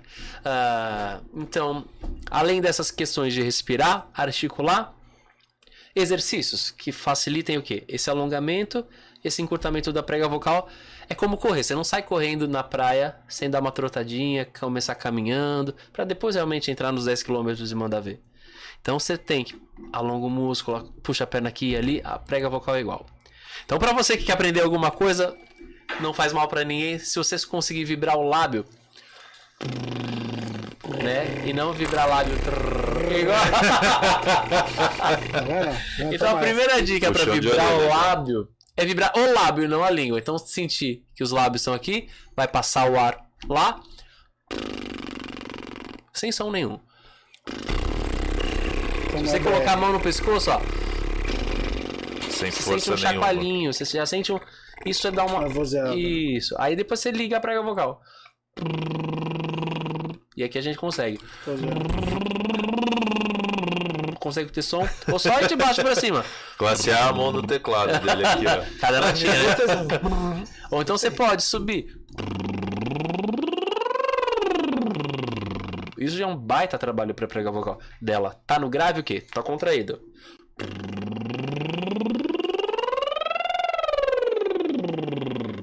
O ar, pra conseguir isso, o ar tem que estar constante, tem que ter a mesma pressão de ar, senão já falha, já sai. Então, tudo é controle e percebendo isso. Mas perceber a respiração e mexer um pouco a boca, pra quem não é leigo, já faz uma baita diferença. Que show, cara. A gente fez uma. A última sessão nossa foi de 10 minutos. Foi. Que eu fui no, no, no consultório novo e a gente já vira amigo, né? Daí vai conversando, vai, mostra aqui, mostra lá, troca ideia, fala disso e fala daquilo, e toma um café, daí quando a gente foi ver. Tá lá, mas peguei a acústica, né? A gente gravou É a voz dele antes, do, É antes do aquecimento e depois. É isso que E falar. sentiu uma diferença. diferença? Não, É. visualmente, são coisas gráficas. Tem programa Ah, no computador entendi, que ele grava a isso. tua É. voz e te mostra em números e imagens a acústica da tua voz, Caralho. né? Como eu entrei e como eu saí. Daí ele falou, puta, vamos ver, vamos, vamos fazer isso aqui só pra gente ver o que, que a gente consegue fazer em 10 minutos. Aí, tipo, imagina. Aí a gente brincou, né? Porque não é normal isso, né? Obviamente. Aham. Normalmente eu chego lá e faço a sessão inteira. Só que como foi um novo contexto, a gente ficou trocando ideia. E, e em 10 minutos, cara, já faz toda a diferença. Então é isso que ele tá falando. Às vezes o cara tá no carro, vai fazendo no carro, vai indo pra. Igual uma, uma amiga minha pediu indicações do que fazer, porque ela é é professora e tava totalmente rouca. Aí eu falei pra ela comprar inalador, pra ela começar a fazer um- uns exercícios no carro, e blá, blá, blá. E ela já ajudou. Ela, tipo, no primeiro dia já ajudou. Tem que fazer, cara. Então aproveita. Tem que fazer. Explica isso daqui, porque acho que quem tá vendo, eu não sei se na câmera. Tá achando que dá ele tá pra tomando um pegar. milkshake, né? É, quando coloca a câmera neles, dá pra pegar isso daqui? Dá pra ver? Vocês não têm noção da grossura desse canudo aqui, ó. Tá encantado, cuidado. E, e aquilo ali também, ó. Que eu confesso que eu achei que era só pra quem tinha doença respiratória. Não. Pelo visto não é, porque Não eu acho é, que você não tem. Então explica, como é que você usa isso daqui? Como é que você usa isso Aham. daqui? O que, que a gente faz? Vou explicar primeiro a teoria, depois ele explica na rotina, Mano. tá? Isso aqui é um inalador, igual pra tratar bronquite, só que aqui dentro pro cantor a gente só usa soro fisiológico. Por quê? Por conta da hidratação das pregas vocais, tá? Quando a gente hidrata o corpo, você toma água, essa água vai pro corpo inteiro e não passa pela via aérea, que é onde tá a prega vocal. Debaixo da prega vocal tem pulmão. Se entrar uma gota, você né? Então, para hidratar bem o corpo e essa água chegar na prega vocal, tomando água. Essa nebulização chega na prega vocal e o fato de ser sódio, ele cola lá na prega vocal e consegue hidratar diretamente. Então a gente tem que um cuidado da hidratação com água no corpo durante o dia inteiro, que também não adianta nada só fazer isso aqui não beber água. E a hidratação chega lá e faz um cobertor que ajuda no atrito, né? Prega vocal com prega vocal é atrito. Quando você tem uma camada lubrificante que deixa tudo mais gostosinho, flui muito melhor esse atrito, ser Tipo vaselina, maior. entendi. Exatamente. Ou o que você preferir. Fez de tudo pra não falar, você foi estragar. Ah, então ele cria uma camada de proteção na prega vocal e fica facilita esse alongamento, esse encurtamento e esse atrito. Então a gente usa como recurso sempre a inalação para um cantor, para alguém que vai falar. Aqui água, né? Desculpa, peraí, isso daqui não é só pra quem canta. Não, se qualquer você vai fazer uma que fala. palestra, por exemplo, vocês, a gente vai fazer um podcast de 5 horas, vai cansar 5 horas, só beber água não adianta. Então, às vezes, 15 minutos antes de ficar puxando já te ajuda, é um auxílio a mais. Milagre, sozinho? Não. O banho, pra ficar cheiroso não adianta pôr perfume. O banho é exercício. Sim, sim, sim. Agora, quando você tomar um bom banho, põe lá um Chanel Blanc, ah, você vai ficar cheirosão, entendeu? Aí você vai, aí você ganha. Te valoriza, né? Claro. Um bom cheiro. Então, a mesma coisa. Quando você tem a técnica boa, você faz os exercícios, a hora que você soma esses recursos, ótimo, tá? Ah, beber água nesse quesito aí. Vai se preparando. É isso que eu ia falar, vai preparando que daqui a pouco a gente vai Ah, ter. esse tubo se chama tubo Laxvox, tá? É um tubo de silicone flexível pra gente não mexer no pescoço. Você deixa ele numa determinada profundidade e ele cria uma resistência que quando você sopra as bolhas volta um efeito de massagem lá dentro da prega vocal. Então a gente reduz o impacto das pregas vocais quando está fazendo som e ele, esse efeito da água também ajuda. Então é tá só bom? soprar mesmo. Isso. Primeiro só soprando suave. E agora você já tá fazendo som. Então já tem. Não tá só soprando, tá soprando e fazendo som. Pode soprar agora. Liga. Agora faz o sem grave pro vozear, né? agudo. E aí a gente vai pensar no que ele precisa, quanto tempo ele vai fazer, em qual profundidade ele vai fazer e qual a variação do que ele vai estar fazendo aqui dentro. De som. Se é só no grave, se é só no agudo, ou se eu vou pensar num treino que começa estabilizando o grave, depois o médio, depois o agudo, ou se eu venho do agudo pro grave. Aí esse é o raciocínio clínico do profissional que vai preparar esse treinamento. Por isso, Isso. que é sempre importante as pessoas que dependem da voz estarem cercadas de profissionais daquela área, que seja especialista naquilo. Porque como médico tem o médico ortopedista, o pneumo, né? O fono também tem. Tem o fonoaudiólogo que trabalha com linguagem, com audição, com voz, com motricidade orofacial, com a parte educacional. Então a gente tem as especialidades dentro da área. Para o cantor que é profissional, não dá para procurar qualquer um. Precisa ser alguém que saiba ao máximo e trabalhe nisso e que tenha essa expertise. Então, esse é o grande diferencial de você ter um profissional Show. Isso é- adequado. Só Cara, e é isso, não, e é isso que eu falo para, inclusive falo para os meus amigos que estão no meu redor, que eu tô vendo quando tem problema, eu já falo, falo, meu, eu nunca tive na minha vida nem ouvi falar de um acompanhamento do tipo que eu tô tendo. Porque eu já passei com fono várias vezes. Ah, eu tenho um problema, já tinha operado também, já tinha tirado a amígdala, tipo, já passei, sei lá, com uns, uns seis fonos diferentes. Mas esse fono, ele é especialista na voz cantada. Então o cara é cantor também, o cara só É, faz eu ia isso. entrar exatamente nesse mérito, inclusive, né? Porque a gente falou muito do Samuel Fono e tal, mas você também canta, né? Sim, eu vim parar na fono de, de uma carreira, né?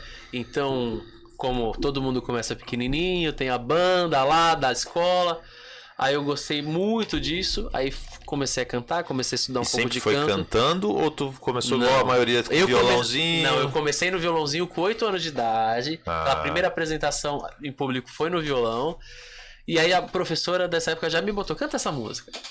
Pô, Mas ela sentiu Aí já, que eu- é, sentiu que eu conseguia estar afinado. Conseguia tocar Tá. e cantar, mas eu era aluno de violão. Aí depois, com 14 anos, eu E tu fui... lembra o que que tocava? Pô, meu, a música? Evidências. Não, era uma música de uma novela, cara. Era, mas não vou lembrar. Rapaz, eu lembro da minha primeira Tu música. lembra? Lembro. Qual que era a primeira música? É, Oceano do Djavan. Ó, Ó, começou bem, né? caraca, com 12 anos. Na primeira apresentação, é que foi assim, na verdade eu comecei com 12 anos, eu comecei com cavaquinho. Tá. Aí eu fiz dois anos de aula de cavaquinho. Aí, foi muito louco, porque como eu entrei na música, né? Meu, meu irmão ganhou um cavaquinho de, de Natal. E aí foi, queria fazer aula. E na minha, onde eu morava não tinha aula de. pô, vou comprar uma pandeira pra nós montar um grupo de pagode. não tinha aula de percussão. Daí eu falei, ah, então vou fazer aula de cavaco com você. Daí eu fui fazer. E ele só enrolou e aí eu fui pra E frente. Aí eu fiz dois anos de aula, curti pra caramba, daí meu padrasto ganhou um violão. Aí, opa, eu passo o violão pra cá. Daí comecei a fazer aula de violão. Daí depois de seis meses que eu fiz aula de violão, me chamaram pra dar aula já de cavaco e de violão. Daí eu tinha 14,5, 15 anos. Comecei a dar aula, quando aí o meu professor, mesma coisa que ele, meu professor começou a falar, ô, mas vamos cantar, pô, você só toca. Daí ele começou a me incentivar, a cantar. E aí quando eu tinha 15 anos, mais ou menos, foi a minha primeira apresentação cantando. Que aí E aí me- foi e aí foi, é, porque daí eu já tocava, já fazia três anos que eu já, já tinha intimidade com o instrumento. Eu, Tá. não, eu não cantava, entendeu? E aí foi. Aí pro- o violão, que é o mais difícil do Djavan, já, já tava dominado. É. Top, né? Ele muito com bom. Djavan, você. Eu não lembro a primeira música que eu cantei assim, mas a- Mas e pelo menos a primeira que marcou, assim, que você fala assim, puta, a minha lembrança de tocar Pô, essa sim. música foi a primeira a apresentação. primeira que eu cantei, a apresentação que foi bacana, foi Every Breath You Take. Ah, Foi bacana. Bonita. Every move you make, every bond you break, every step you take, I'll be watching you. Ah, Bonita. E aí fui. Isso foi o quê? Numa apresentação que era da Oficina Musical Alexandre Prado. É uma escola que eu comecei estudando teclado com 14 anos. Eu fiquei estudando teclado, depois fui pro piano. Aí a escola cresceu, aí eu comecei a estudar um pouco de canto lá. E aí depois fui buscar outros professores, eu comecei a falar, não, tem que estudar fora. Aí eu ia pra São Paulo, eu com 16, 17 anos, pedia dinheiro aqui, vamos. Mas já tava querendo se profissionalizar aí ou Já, não? porque aí já tinha uma banda. Com Tá. 17, 18 anos eu já tinha uma De banda quê? de pop rock, chamava Hidráulica. A gente cantava na noite. Aí Shop Santista, que não tem É, mais. pô, que Como é legal. bandinha 17, 18 anos, a gente começou a tocar. Primeira vez que tocou numa festa de um Pô, cara, casamento isso é tudo aqui. igual, a gente começou tudo igual, cara. Aí teve essa. Até que chegou no momento quando eu tive 22 para 23, rolou o convite pra cantar em navio de cruzeiro. Aí Mas eu- você foi com a banda, não? Não, não, foi sozinho. Aí eu era deixei novinho, a assim, banda. 22 tinha anos, 22 pra pra fazer 23. Internacional? É. Tá. Aí eu fui, que eu- como eu tocava teclado, aí a gente montou um duo. cham- Convidei uma colega minha, aí foi um duo e foi tocando. Comecei fazendo temporada brasileira, depois fui pra fora e fiquei. E aí tocava de tudo. De tudo, de tudo. Aí era um repertório danado que tocava. Porra, e como do- é que é a vida no navio de um cara que é músico, mano? No intervalo fica tirando música lá, tu- pra chegar no show e tu levar a o música trabalho, nova. o trabalho é pré, né? Você levanta o teu repertório ali, de 500 músicas antes de embarcar. Quando você tá a bordo, você tem lá a tua rotina. Normalmente, na empresa que eu trabalhei, era uma de 4 horas por noite, dividido os sete certinhos. Então, durante o dia você ficava livre, podia ter uma vida de hóspede, ia pra... Na, o navio tá lá na Grécia, vou passear na Grécia, volto 5 da tarde, 6 tô no palco e canto a noite inteira até uma, duas. Mesmo show? Não, Hã? diferentes repertórios. Era bar, né? Então você tocava as músicas pra galera Mas variava o bar. curtir, variava o bar, dependendo do contrato. Tinha bar que eu tinha, Ah, tinha fixo. contrato que era fixo, ali eu fazia piano bar, então eram músicas mais lounge pra galera tomar, mais ficar conversando. O bar de animação, então precisava de repertório baile mesmo. Aí depende muito da proposta que tava ali. Mas foram cinco Mas anos. aí você era instrumental, você também E cantava. cantava, tocando e cantando, e a cantora comigo junto. Legal. Então eram duas vozes e ali tocando piano e teclado. E foi Legal. nisso seis anos da minha vida. Caramba. Brasil. Eu queria, muito, eu queria ter muito ter feito isso, cara, mas não deu, não deu É uma tempo. experiência absurda. Eu falo. Não, eu já tive em cada. né, cara? Eu tive em cada lugar que se eu fosse Culturalmente, pagar. É. Ah, Eu já dei a sorte de chegar na Islândia e ver a Aurora Boreal, a galera que caça. Eu cheguei no dia que tava rolando. Então, assim, muito louco, sabe? É. Na Noruega, fiordes, aquela coisa que a gente vê. Então são assim, a- a vida de navio não é fácil, né? Não é, assim, pra, eu- porque a, a minha. A minha. Não, mas era é, é isso- difícil. não, mas é, é- é esse exemplo que eu ia dar, Aham. na verdade. Porque a minha ex, ela trabalhou em navio. E, cara, você vê a galera do crew, a galera ela que Sim, trabalhava no sim. spa, mano, Pauleira. ela ficou, mano, com variz em tudo as pernas, mano, é paulada. Agora, o que ele falou, o músico, ele leva a vida de hóspede, ele só tem que trabalhar na hora de tocar. Ele não tem que ficar fazendo outra coisa. Então, pô, o, o navio parou, pô, Vai bicho, rolê. vai passear, vai fazer o que você quiser. Você tem, acho que até a cabine era diferente, A né? cabine é um pouco diferente. Aí, você tá vendo? Os Agora sim, por exemplo, Vida de artista. É. teve um contrato que eu fiz Nordeste. Todo embarque em Salvador eu não podia sair porque eu tocava no almoço. Ah. E naquele sol de Salvador. e você tinha que colocar lá no, no sol, na piscina, e três horas de almoço em embarque sem parar. E tocando axé. E de tudo. De tudo. De axé, no de sol, assim, no nenhum sol. lugar preparado, Não, né? tinha um toldinho, mas é bafo, não, não é? Eu sou calorento, É o cara, calor, então né? Tudo é no calor. ar-condicionado pra mim. Então, Eu pra sou- mim era muito difícil. Era muito difícil ficar ali no ambiente externo sem nada. Eu comprei aqueles ventiladores que cuspia o vaporzinho assim, aí eu punha gelo na água pra ficar Na cara. era um caos, era um caos. Já tive dia de estar lá tocando, começar a vista a ficar mais Meu. escura, assim, ter alteração na pressão. Mas foi, meu, e foi uma idade ótima, né? Dos 23 aos 30. Então, meu, eu peguei os meus 20 e poucos anos e conheci o Legal. mundo sem gastar dinheiro, ganhando em euro. Várias culturas, várias. Muito, muito. Aprendi o italiano. Eu, o italiano foi uma coisa que eu nunca estudei. Mas não sei se por ser de família de italiano, tudo. Quando cheguei lá, comecei. O DNA. navio, a, a bandeira, embora né, a MSC Cruzeiros, ela é uma empresa italiana. Então toda a chefia, todo mundo que Tudo você lidava é italiano. Então você acaba, começa a imitar um, imitar o, daqui a pouco você tá falando. Em cinco anos, o pessoal fala: Você é italiano ou é brasileiro? Porque aprende fácil. Depois a gramática, eu, eu era um pouco interessado e ia dar uma olhada, porque eu não queria conjugar os verbos errados. Então dava uma olhada ali na teoria, mas a rotina, né? A fluência no idioma é absurdo. Mas falta também a técnica, né? Então tem que ir ajustando os dois. Mas foi muito bacana, foi muito bacana. E aí saiu. E aí Pra terra de novo. foi, quando bateu os 30 anos, eu falei, gente, se eu ficar aqui, eu vou ficar aquela galera, o tiozão do piano bar com 70 anos, né? Tocando Elton John. Eu falei, não, é. gravatinha borboleta. Eu não queria isso, eu sempre quis casar, ter filho, essas coisas. Falei, se eu se eu ficar aqui mais um ano, se eu tiver que renovar esses- os exames, tem uma burocracia pra entrar, né? Ah, eu vou ficar mais 10 anos. Eu falei, chega. Eu falei, vou fazer outra faculdade, vou voltar. E foi quando eu voltei e falei, o que, que eu posso fazer que me renda, né? Eu falei, já que eu vou voltar. Aí, cantar é sempre difícil, viver de música. Ah, eu queria alguma estabilidade. Aí comecei a estudar e comecei a conhecer a fonoaudiologia. Foi quando eu fui lá falei, não, vou fazer fono, porque tem essa área aqui. Eu aguento algumas coisas que nem são tão a minha paixão, mas depois de formado eu consigo. Comecei a ana- analisar o mercado em São Paulo, fonoaudiólogas bem conceituadas, com uma sessão boa. Eu falei, pô, meu, o cara consegue tirar 800 reais em uma sessão? Falei, né? Quero isso pra mim. Ah, Mas com a especialização. com a especialização, tudo, né? isso. é. Fui olhar lá, né? Hoje ainda não tenho uma sessão de 800 reais. ah, mas assim, vi que dá pra prosperar. Sim. É uma profissão que você se dedica, precisa. Fonoaudiologia não é para os fracos, precisa de muito estudo. É uma área médica, uma área da saúde. Então tem responsabilidades muito grandes. Você está lidando com a comunicação. Comunicação é a nossa nossa principal identidade Ah, e os distúrbios da comunicação, né?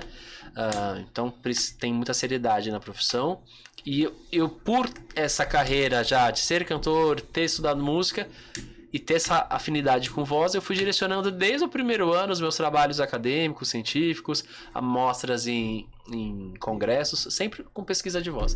Eu ia pesquisando voz, Até voz porque é a cantada. área, né? É, então, desde a formação eu já fui direcionando. E aí, quando me formei, fui estudar na melhor escola, que é o SEV, para formação de fonoaudiólogos que querem ser especialistas em voz. A Marabelau é a grande nome aqui no nosso país dentro de... É quem escreve os livros que a gente estuda na faculdade. E até fora, né? Ela é membro da The Voice Foundation, que é uma fundação que estuda no mundo voz, os melhores pesquisadores estão lá, e ela é do board dessa The Voice Foundation. Eu falei, meu, eu quero estar perto dos grandes para poder um dia chegar a ser um pouquinho maior. Aí investe em curso, tô constantemente lá fazendo cursos, me atualizando. E E tá é isso. voando, né? Graças a a Deus, graças Daqui a a pouco a Deus. gente fala dos nomes que estão no teu hall aí. É, não- querendo puxar a sardinha, né? Porque ele é meu, meu, meu coach vocal, né? Mas é assim, por exemplo, esse médico que me indicou ele, eu tava com um caso clínico, assim, pra, pra cirurgia brabo mesmo. E quando ele foi fazer a cirurgia, ele falou, cara, quem fez a cirurgia foi o Samuel. Eu praticamente não vou fazer mais nada aqui. Tá- Porra, que legal. A gente conseguiu ter um sucesso no- com o Michael terapêutico muito grande. Quase 80% do que o Da problema que ele tinha que é não preparatório. Ah, eu acho que um foi pólipo mais, normalmente foi mais de 80, cara. Um, um pólipo é um- normalmente é cirúrgico. A gente conseguiu regredir ele com bastante. E dedicação dele também, porque sem É dedicação não, não tem como. Mas assim, a gente teve um sucesso muito grande que facilitou muito a cirurgia e se tornou muito mais fácil para o médico realizar. Não, um dos pólipos sumiu, inclusive, né? Que eu tinha dois. Um deles sumiu. Então ele ia operar dois, operou um só, pra ver como, como que foi. Sim, a recuperação foi. Quando eu voltei lá no, num dia antes da cirurgia, que é um dia antes, você tem que passar pra ver como é que tá. Ele olhou e falou, cara, um aí sumiu. Eu falei, não, acredito. sumiu, cara. Então, Que tipo, legal. muito legal. Então o ca- o cara manja, viu, gente? Pode confiar. Então vamos aproveitar que tem um monte de gente aí que deve estar apaixonado pela sua voz sedutora, uma voz baixa, assim. Não, só Querem ouvir Cara, como minha é voz que é? falada não, não, não vende esse peixe, não. Não, mas tua voz é bonita, tua voz é bonita. É que é realmente mais baixa, mas é bonita, não é? É tô claro. falando errado. É bonita, muito bonita. Aproveita você tá agora saber como é. Eu tô curioso pra imaginar como é que você imposta a voz na hora de cantar. Essa eu quero ouvir. Ver o resultado desse Quero ver o trabalho? resultado do trabalho, óbvio. E quero ver, porque pra você que não conhece ainda, se você não conhece os dois, ó, o arroba vai aparecer aqui na tela também, mas basicamente, o do Michael é o Michael, Michael em inglês mesmo, tá? M-I-C-H-A-E-L, uh, Matt, M-A-T-T, dois T's, tá? E Music, você consegue achar. E no caso do Samuel, é Samuel underline Girardi, G-I-R-A-R-D-I, underline oficial, tá? Então aproveita, sigam os dois, porque valem a pena. Michael, the show is yours, É man. pra eu cantar qualquer coisa, é? O que você eu, preferir. eu Desde gostei que do você não derrube a live, vambora. É, Eu gostei da sua deixa. Você quer cantar comigo, cara? então, Eu, eu amo essa música, cara. Que você, que você falou aí. Toda vez eu toco esse som aqui.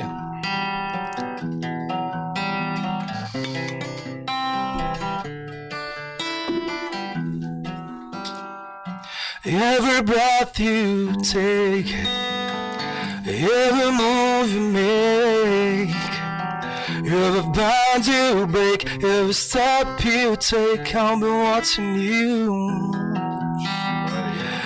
Every single day, every word you say. Every game you play, every night you stay, I'll be watching you. Oh, can't you see you belong with me? I'm a rags with every step you take, every move you make and every vow you break, every game you play, every night you stay, I've been watching you. Maria, cara, que honra. Show de bola.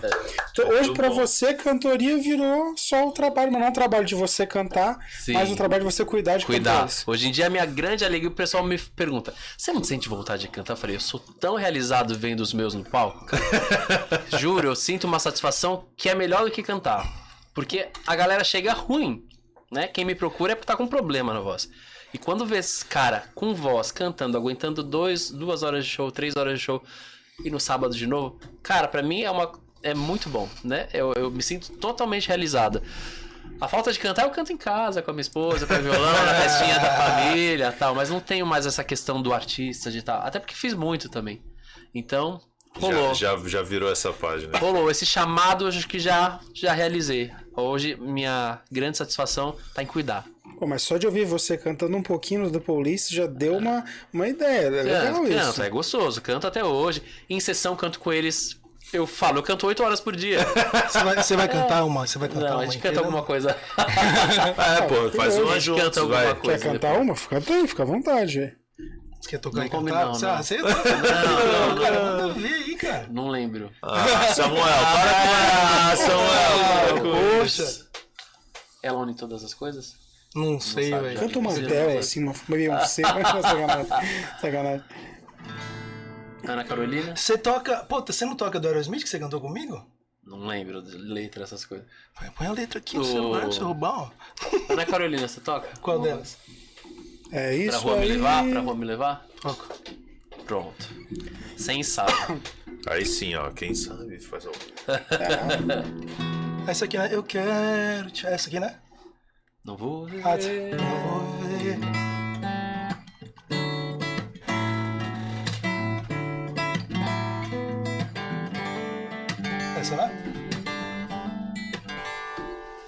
Não vou viver como alguém que só espera um novo amor.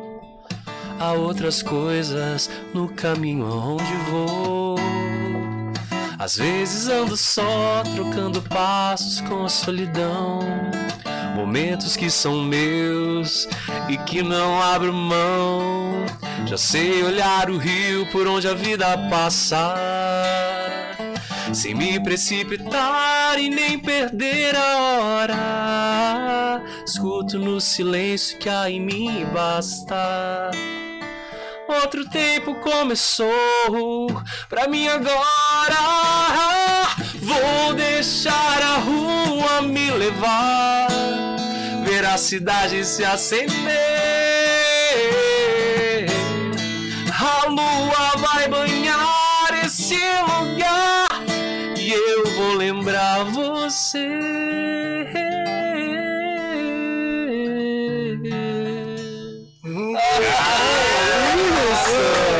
Olha o Fono cantor. Cara, sabe o que é mais engraçado? Ele falando a voz, obviamente a música pede uma voz Sim. diferente, mas mu- muda completamente, Não, mas cara. de todo mundo, cara, eu odeio a minha voz. eu queria ter a voz sensual igual a sua, Que isso, cara. Seu timbre, isso. cara, é lindo. Não, não, cara, Agora, levar essa voz pra afinação é, um É, trabalho. muito, porra, eu sei, eu sei bem. Lembra o pé na areia? Eu ficava com. Caio, pé na areia. Pra quem não sabe, o Caio foi meu aluno de canto por pouco tempo. É, que É. agora Não, eu tentei, eu tentei, eu tentei, mas não dá. Ok, bem no começo, né? Lá em 2016, É pé na areia vai tocar? Não, não. Todo mundo canta. Vamos curtir, vamos beber. Vamos pra onde tá fazendo mais Mas eu não sei se você diz a mesma coisa. Eu, quando fiz teatro, eu vi assim, um professor de canto falar. Todo mundo tem a voz de cantor. É que tem gente que não, tá afinado ainda. Eu falava, cara, eu duvido que você não ouviu cantar ainda. né? Porque eu tinha esse medo. E eu, por exemplo, sou um cara, não sei como você é, mas eu morro de vergonha porque eu não consigo pegar essa afinação, mas nem fudendo. Como é que é isso? É fácil de, de, Ó. de se acostumar? Todo mundo tem voz. Partindo deste princípio, todo mundo talvez possa cantar. Ah, obrigado. Exige o que? O treinamento. A pessoa. Só quem não pode cantar tem uma doença que chama amusia. Que a pessoa não, não entende a, a melodia, né? Ah, ou então alguma coisa neurológica. Tem alguma alteração neurológica, acaba im- impossibilitando a pessoa de cantar. Tirando isso, é treino, é vontade. Como todo mundo pode ser advogado. Tem que estudar, fazer o curso. Todo mundo pode ser arquiteto. É só estudar. Todo mundo pode ser psicólogo. É só estudar e fazer. Agora você vai ser bom? Você vai ser o Depende melhor? quanto você vai estudar. Treinar. Tem isso tudo. Depende do quanto você se empenha. E mesmo assim, tem gente que se empenha, se empenha, se empenha, mas não chega. Chega lá, é isso que eu ia perguntar. Aí, aí tem, um, tem um, algo a mais. Posso, posso- posso fazer uma Tem, pergunta? entendeu? Uma pergunta? Pode. Porque você agora falou, fez uma pergunta interessante, que na minha cabeça pode cantar. Eu acho que qualquer um pode aprender a cantar afinado. Agora Uhum. a questão é. Tem como mudar o timbre da pessoa? Porque tem gente que tem o timbre horrível, por exemplo. Aproveita e explica o que é timbre, porque eu acho que tem gente que não Timbre tem é, o, ideia do é, que é. timbre é o som da voz, né? A gente tem uma identidade vocal igual a impressão digital, o nosso timbre é único. Por mais que as pessoas tenham a habilidade de imitar o timbre de um, mas nunca é igual. Tá aí a gente tava falando de um programa de acústica, tanto é que a voz é um dos recursos quando tem crime, essas coisas, se necessário for, existe a perícia pra se ver se essa voz realmente. Aquele caso do PC Farias, até hoje é um dos famosos que se comprovou ali, a- foi determinado pela prova de som da voz. Ah, mas todo mundo, a princípio, pode, né? Pode cantar. Agora, chegar no timbre mais belo. E também, hoje em dia, mais belo é o julgamento. O que é bonito pra você não é pra mim. Todo mundo falava que a voz da Amy Winehouse era anasalada. Mas se ela mudasse, ela não teria sido ela. É. Entendeu? Então, o que... é tudo uma questão de Identidade, preferência. não é, é identidade. Meu, se a tua voz é. E tem casos, pessoas que são crossovers, né? Que elas conseguem ter uma voz boa num estilo e uma voz bo- tão boa quanto em outro estilo, cantores eruditos que chegam no rock e arrasam. A gente tem exemplos em alguns reality shows que a pessoa chega cantando uma voz toda girada, toda do lírico e daqui a pouco ela puxa, sai, mete um rock and roll, muda, é outra pessoa. É treino, é treino. Porque esse aparelho aqui, o violão ele é rígido, né? Essa madeira tá na composição do som. Uhum. A corda aqui. A nossa madeira não é rígida. A A molda, língua né? muda o som. O palato mole, que é o céu da boca lá atrás, que mexe quando a gente boceja. Ah, ele muda o som. Se eu congelar ele lá, fica aqui. Então, se eu quero cantar uma música que tem esse som, She may be the face, eu posso cantar She may be the face. Tô no mesmo tom, só que uma voz é toda encorpada, outra voz é mais pobre. O que eu quero transmitir com isso? Então vem também, vai pisar no artístico. O que, que eu quero transmitir com isso? Eu quero ser mais agressivo? Por que, que o drive vocal é legal? Porque ele compete esse som, uma aspereza, uma potência. Por que, que uma voz girada é. O que, que muda aqui dentro que eu vou para uma voz feminina? Se minha voz não é feminina. Tem todas essas questões que é estudo, é treino, é técnica. Uma coisa que ele perguntou da, da minha voz rouca, cara, um diferencial meu que todo mundo gosta é. A- mas eu acho que é legal, eu tenho cara. uma facilidade de colocar drive também, justamente pela voz já ser mais rouca, assim. Então, tipo, o pessoal curte a minha voz por conta disso mesmo. O que, que você toca que você acha que a tua voz favorece? Mais, mais faça pra gente entender. Ah, cara, não, é que. Por exemplo, é. Ou assim, ó, vamos, vamos mudar um pouco então o jeito de fazer. O que, que você toca que você fala assim, cara, isso eu gosto de fazer porque eu consigo botar a voz e eu sinto que esse é o som que pra mim. Eu vou mandar aqui, vou mandar aqui o que dá pra colocar um drive, por exemplo. She him to Kansas. Ganhou o João agora. Sheets to clean.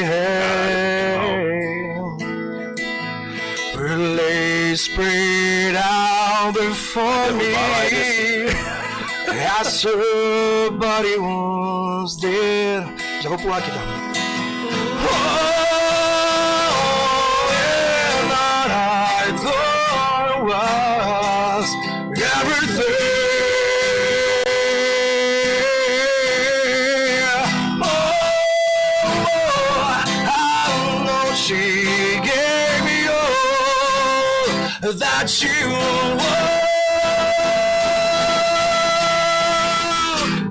I'ma be the hands. Aí, não tem mais nada. And the broken glass, I was everything. All those pictures had. I hold me watching back and tattoo everything. Caraca. Que surreal. O fone fica todo preto. Eu chamo os meus, Animal, meus canarinhos. Ah, então, que aí o, o drive eu consigo colocar porque a minha voz já favorece isso daí mesmo, entendeu? E eu, eu tenho bastante agudo. A minha dificuldade é, é grave, né? Eu não consigo ter uma voz igual a sua, por exemplo. Não tenho. Então a gente força bastante o grave, então, porque eu não tenho peso Não nenhum. força nada, a gente adequa. Desculpa, alonga, alonga. Encurta, encurta. O grave encurta. Mas é muito engraçado que nos anos 30, 40, você- as pessoas falaram assim, ah, você não tem voz pra cantar. E hoje em dia mudou muito. Hoje em dia é, são aceitos, que nem você falou, diferentes estilos, né? Eu lembro do Superstar, Rockstar, não lembro qual era o programa que apareceu a banda Malta, que o cantor tinha uma voz assim. É. Puta, era, era super gostoso de ouvir um negócio. Já cantei com o Bruno, sabia? Que... Sério? É, ele é de Atibaia, pô. Eu sou de Bragança. A gente cantava no mesmo pub, assim. Então teve um dia que a gente cantou ali, tipo, que era ele e depois eu, entendeu? A gente Nossa, junto ali. Ele que namorou com uma amiga noite, minha né? e tal. O cara, mano.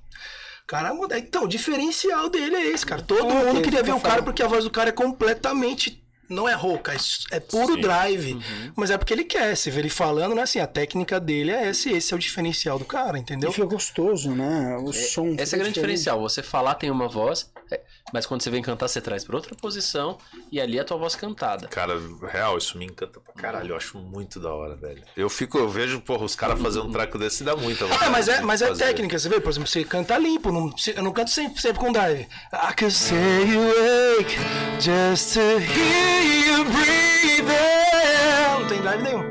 Watch you smile while you were sleeping, while you're far away and dreaming. I could spend my life in this sweet surrender. I could stay lost in this moment. Sensualizado. Forever. Every moment spent with you is a moment I treasure. I just close my eyes. I just fall cause I miss you, babe. And I don't miss a thing. Cause even I dream of you. The sweetest dream I never do was to miss you, babe. And I don't miss the thing. Então, tipo, é legal que não, não é o. Não é que a. Tipo, a voz do cara é assim, nossa, a voz do Michael é rouca. Não é. Mas você consegue moldar ela. É, exatamente. Com o que a gente quer entregar Sim, da sim. arte. Então, Depende mas, da música. Mas né? eu acho que a gente tá falando disso assim, todo mundo pode cantar. Eu acho também que sim. É o que eu falei, que eu- por isso que Mas- eu perguntei do timbre. Porque, por isso que eu perguntei pra ele, porque ele falou, ah, não consigo. Ah, Consegui, acho que consegue, mas de repente o timbre não favoreça. E depende do gosto da pessoa também. Também tem uma ser. questão musical, né? De tipo, qual é o estilo que o cara quer se encaixar. né? Isso. O- mas eu ia, eu ia colocar uma outra coisa que é o seguinte: eu acho que todo mundo pode cantar, mas tem uma questão levemente artística para que fique bom. E o que, que eu tô querendo dizer assim? Existe uma interpretação na tua voz. Ah, sim. Não é só cantar afinado, não é, é a colocação da voz, é o jeito que você. Cara, isso torna completamente diferente. Você pega um cara que não tá acostumado fazer isso, ele vai cantar no Sim. tom, tará, mas não vai dar um show, ele não vai conseguir Você achou que eu dei um show aqui, invo- porra pra caralho.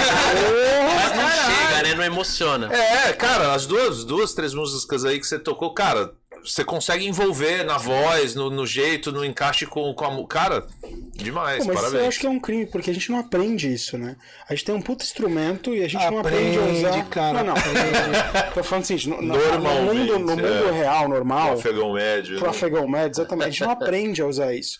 Por exemplo, vai fazer uma apresentação na escola. Ah, Não Onde é que você coloca uma voz mais. Você não aprende isso. Sim, Se a sim. gente vai entrar agora nesse quesito, eu gosto muito de dar um exemplo por também trabalhar com teatro musical. Nos Estados Unidos, eles aprendem. Americano sapateia, canta e dança e interpreta criança. desde criança. Maravilhoso. né? Eles têm ou lá o Glee Club, eles têm lá o, o, Drama Club. o Drama Club que vai, não importa se você gosta ou não gosta. Tem a galera da orquestra que vai aprender um instrumento pra tocar no final do ano, tem a galera que vai interpretar, junta tudo, né? Faz parte da cultura. Então essa galera, quando chega com 17, 18 anos, se eles quiserem é só seguir. Porque já tem os, os espetáculos base, do, do né? high school são compete ali, porque também é como pra gente sambar é muito fácil, pra eles fazerem teatro musical é muito fácil. Tá lá, né? Você vê Nasceu o qualquer berço seriado, lá. né? Qualquer seriado, você vê Qualquer os atores, os caras cantam, bicho. Você mano. pega o Wolverine, cara. O Hugh Jackman, ele é um puta sapateador, é um puta canta. Entendeu? E tá lá, é o Wolverine, mas sapateia como ninguém, velho. É incrível, é incrível. Cara, você sabe, você sabe que eu acho que no Brasil, obviamente, a gente tem muitas deficiências no, no ensino. Mas todo mundo explora, sempre teve aula de música. Sim. Eu lembro eu, menininho, reco-reco, né? Brincando ali, triângulo e tal. Mas não há uma evolução, nunca, Nunca há na- uma, evolu uma evolução. É, uma ovulação. Ah, com ele aqui eu tive duas. Nossa! Desceu de um jeito. que você- Ai, ai. Eu tô assim Uma, agora. uma evolução, Nossa, cara. Deixa eu pegar de- o meu calor. Dá uma uma evolução, uma evolução assim musical ao longo dos anos. Porque pô, se você começa com a criança lá no ensino básico, a- ao contato com o instrumento, né, o batuque e tal, tá, aí você evolui, aí você começa a estudar a teoria um pouquinho, e implantando e fazendo atividades de, de apresentação, cada um pega um instrumento. Cara, quando ele chega de fato no colegial, sei lá, meu, é um artista entre aspas ali Teve ou- esse estímulo. né? ou no mínimo, é, porque eu acho que a música, além da, da, da questão artística, ele traz um monte de questões, né, cara? Você tem questão motora, Sim. coordenação, eu digo até, é, entendimento. Linguagem, né? Exato, exato. E assim, fora, fora a questão social de você interagir com outras músicas, com outros instrumentos e ter o teu tempo de fazer o teu momento, o outro entre. Cara, tem muita coisa pra ser explorada, né? E infelizmente acaba ficando meio. E ainda mais nos tempos atuais, a gente não vê um adolescente, não vou generalizar, né? Mas assim, a minha geração, Pô, todo mundo tocar violão. todo mundo né? tocava violão, sem precisar de professor, pegava uma revistinha, aprendia, depois, pô, tô gostando pra caramba, eu vou fazer uma aula, e ali tu juntava com uma turma que ia Virava de uma sábado. banda. é verdade. Hoje em dia a galera, pra chavecar na balada, manda o WhatsApp. a mina tá aqui do Não! Não sabe tocar nada, não sabe o idioma direito, não sabe. É um mundo diferente, Sim. Né? Tem, tem uns pontos que eu lamento, porque faz, faz falta. Vou trazer pra fono pra uma realidade que não é minha especialidade, mas eu já trabalhei bastante, que é com linguagem. A gente pega, teve um período de pandemia, esses bebês daí, eles vêm laudados com autismo, por exemplo, e na verdade é uma falta de estímulo. Porque esse pai estava no computador, a mãe estava ocupada, esse bebê ficou um ano sem troca. E, se- e se não teve convivência É, com aí mais quando nada, chega né? com dois, três anos, o que que o pai fazia? Enfia Então, na mão pra ele não chorar. Sim. Então não é que ele é autista. Claro que tem casos que são, mas assim, muita criança que eu peguei era falta de estímulo. Porque o cérebro aprendeu a só arrastar dedo. Só arrasta Não pra tem cima. um lápis pra pintar, não tem. Então é um, é um trabalho com a família, de conscientização, de voltar a brincar. Não, não vejo os pais, alguns pais não sentam no tapete pra brincar com o filho. Ai, cara, isso é, isso é- Eu sou pai, né? Tenho duas meninas também, cara. É difícil. Tipo, tu fala que até os três anos de idade não é pra criança ver tela nenhuma, nem na TV, nem no celular, Ah, nem em lugar é nenhum. impossível, cara. né, é impossível, mas é necessário. Então, mas, Tentar. mas eu digo impossível assim, óbvio que você toda hora. Ai, ó, uma coisa, outra coisa é, Não, cara. você combinar, ter combinados. Filho, no sábado, se você quiser duas horas. a gente- Mas o problema é. O teu exemplo arrasta, né? Tu Opa. tá o tempo inteiro aqui. Filho, o que foi? É. Então ele vai querer um. Aí o que vocês fazem? Compra um iPhone 14 Pro Max pro teu filho. então é difícil. Essa, essa parte mais assim, tudo isso por conta de estímulo. E quanto se rouba de um adolescente, de uma criança, quando ele tá imerso nesse mundo e não aprende um achou violão. que a criança era Não autista aprende. mesmo? Sim, Porque tava, tava toda. sim, porque ela não quer interagir. É privada de estímulo, né? Ela não quer interagir. Olha, olha Ela não é tá chega, né? acostumada com o abraço do pai. Com a- E co- aí quando você vem pro, pro âmbito profissional que você estimula, Dá seis Nasce meses, uma uma, criança. criança. que não tem alteração, tá lá. E sabe o que é veio. pior? Que quanto mais dinheiro a pessoa tem, mais fácil entrar nesse mundo. Porque vai dar aquele celular top pras crianças, na escola todo mundo tem. Eu lembro de uma amiga, minha- uma amiguinha, tipo, da, da- da- das minhas filhas lá, que a menina chorava todos os dias porque todo mundo da sala dela tinha iPhone, ela tinha que ter um iPhone também. E aí eu tô acostumado a tocar em eventos. Quando eu toco sempre em casa, assim, de gente que é mais rica, é impressionante. Todas as crianças estão paradas na sala sem Do interagir no celular. celular. Cara, mano, é bizarro. Eu fico assim. E não, Não, brinca, é real, não tem mais aquela. é Vamos correr ali pra brincar. Fica aqui. Eu, assim, graças a Deus, a minha, a, a minha profissão me permite que eu fique com minhas filhas, eu sou separado, né? Mas elas ficam comigo de segunda a quinta. Cara, no meu quarto, na cama, tem parede de escalada. Então, tipo, elas acordam, eu, escovo, hora. eu penduro a escova de dente no teto. elas levantam e vai buscar, tá ligado? Tem pula-pula e tem Eu já vi redes. story. Cara, então assim, na minha casa, não, não liga a TV, cara, não liga celular, não tem. É, é tudo pra elas, assim, sabe? Brinca. Aí se eu tô cozinhando, se eu tô fazendo uma coisa, elas não estão no celular, não tem, mano. Elas têm o tablet delas pra quando eu vou viajar, por exemplo. Sim. Aí, pô, você vai fazer uma viagem de três horas, o que, que Ficar você vai ficar fazendo? assistindo, jogando. Aí você deixa lá, Assistir um filme, põe leva os brinquedinhos coisa. primeiro. Daí quando eu ver que, ver que a criança cansou, daí você dá. Mas, cara, eu não vejo ninguém fazer Tuas isso aí, cara. É muito anos? difícil. Uma tem quatro e uma tem sete. Nossa, pequeno. São lindas. Mas é muito difícil, cara. Eu vejo todo mundo é a mesma coisa. É, eu sei. Eu tenho uma de 14 e uma de 8. Já teve esse momento também, né? É. Com a distância parecida. E é, e é complicado que ele falou também, querendo ou não, a gente dá o exemplo, porque tá todo mundo assim, cara. né? Você ó, tem a gente três vive celulares. nesse Trabalho mundo, o né? dia inteiro no celular. E a gente não percebe, Dois né? celulares, né? Quando não é um, é outro. Foda. Toda vez que a tem minha, cinco, então. Não, o Michael tem dia que chega na sessão e fala. "Ô, toda vez que a minha filha me perguntar alguma coisa, me pedir alguma coisa, mano, você tá no celular, você tem que. Mas é assim, por mais que você tenha o reflexo de abandonar o celular e dar atenção pra ela vê que você tá o tempo inteiro ali. É o E exemplo. ela É quer esse saber o que, mesmo. que tem dentro dessa caixa mágica, né? Eu acho que vocês, querendo ou não, tem, são, os filhos de vocês são privilegiados. Eu vejo isso no Caio. Porque quem tem contato com música acaba sendo muito mais sensível a várias coisas. Ah, eu. Você acaba tendo um contato sim. diferenciado. Eu lembro, por exemplo, de uma vez que eu tava vendo um show, acho que era Edson e Hudson, e aí alguém foi tirar sarro deles, falando, pô, vocês só tocam sertanejo, queria ver tocar um rock, só que não sabia que o cara é roqueiro. roqueiro de Inclusive, um Inclusive, o. Hudson, o Hudson, ele era dupla do Bruno, do, do Malta. Eles Ah, ele é? é Eu rock não and roll sabia. pra Ele é- caralho, ele é- ele é, eles- sertanejo. Eles tinham, É. banda de- eles tinham uma banda de rock com o Bruno eu Bonsim, não que era do. Malta. É. Mas eu lembro claramente tirarem sarro dele. Falou, pô, você fica tocando essa música fácil aí, esse negócio aí. Isso aí é fácil, é, tocar um bom aí. rock. Eu tô com Guns N' Roses na hora. Eu falei, cara, que foda. Isso aqui é uma sensibilidade que quando você é musicista, você, ah, pô, isso aqui é legal. Mas uma galopeira é que é difícil. Na vida real, você não vai ver uma criança ouvindo, sei lá, MC Bola Doida e, tipo, pula, é um negócio muito diferente, né? Vocês acham que tem isso. Eu vejo os filhos do Caio são muito assim.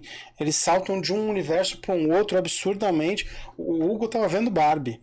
Era um negócio muito surreal, que até 10 anos atrás você não via isso acontecer. Acho que você deve passar a mesma coisa com as suas filhas, e você com os seus filhos, não sei se você já tem. Ainda não tenho filho. Ou quando tiver, vai ser pior Vai ainda do que ser? ele, com Pensa. certeza.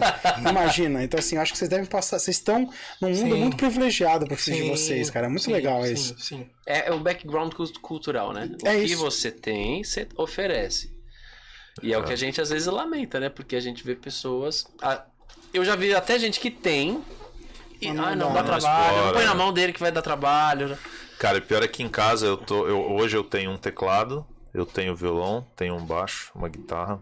Eu só não tive Tem a um oportunidade carrom? de ter um carrom. pra Não, não tenho um bateria. pronta. Então, eu queria bateria, mas não consegui pôr em casa ainda. você toca tudo? Ah, cara, eu brinco, assim. Eu, tipo, eu sempre gostei Ele muito de toca. música. Não, não toco, não. Eu brinco. Toca. Brinco muito brinco mesmo, assim. É mais. Só é- cantar que você desistiu. Cara, na realidade eu desisti de tudo, na real. É o ponto. Não, é real. É porque assim, ó. Não paga os pulsos, calma. defesa. Não, eu tô- querendo dizer que assim, ó, eu, eu comecei o meu contato com música, cara, eu devia ter também uns 8, 10 anos, sei lá. E assim, ah, violão do primo que tinha, e aí, ah, pô, me ensina uma música. E aí fui lá, tira uma música, tira outra, e aí você, pô, legal. Aí na adolescência eu troquei um patins por um violão. Eu tinha um patins, andava tal, e um amigo tinha um violão. Falei, pô, hoje eu quero mais violão do que andar de patins. Ele queria o patins, falei, tô, o patins.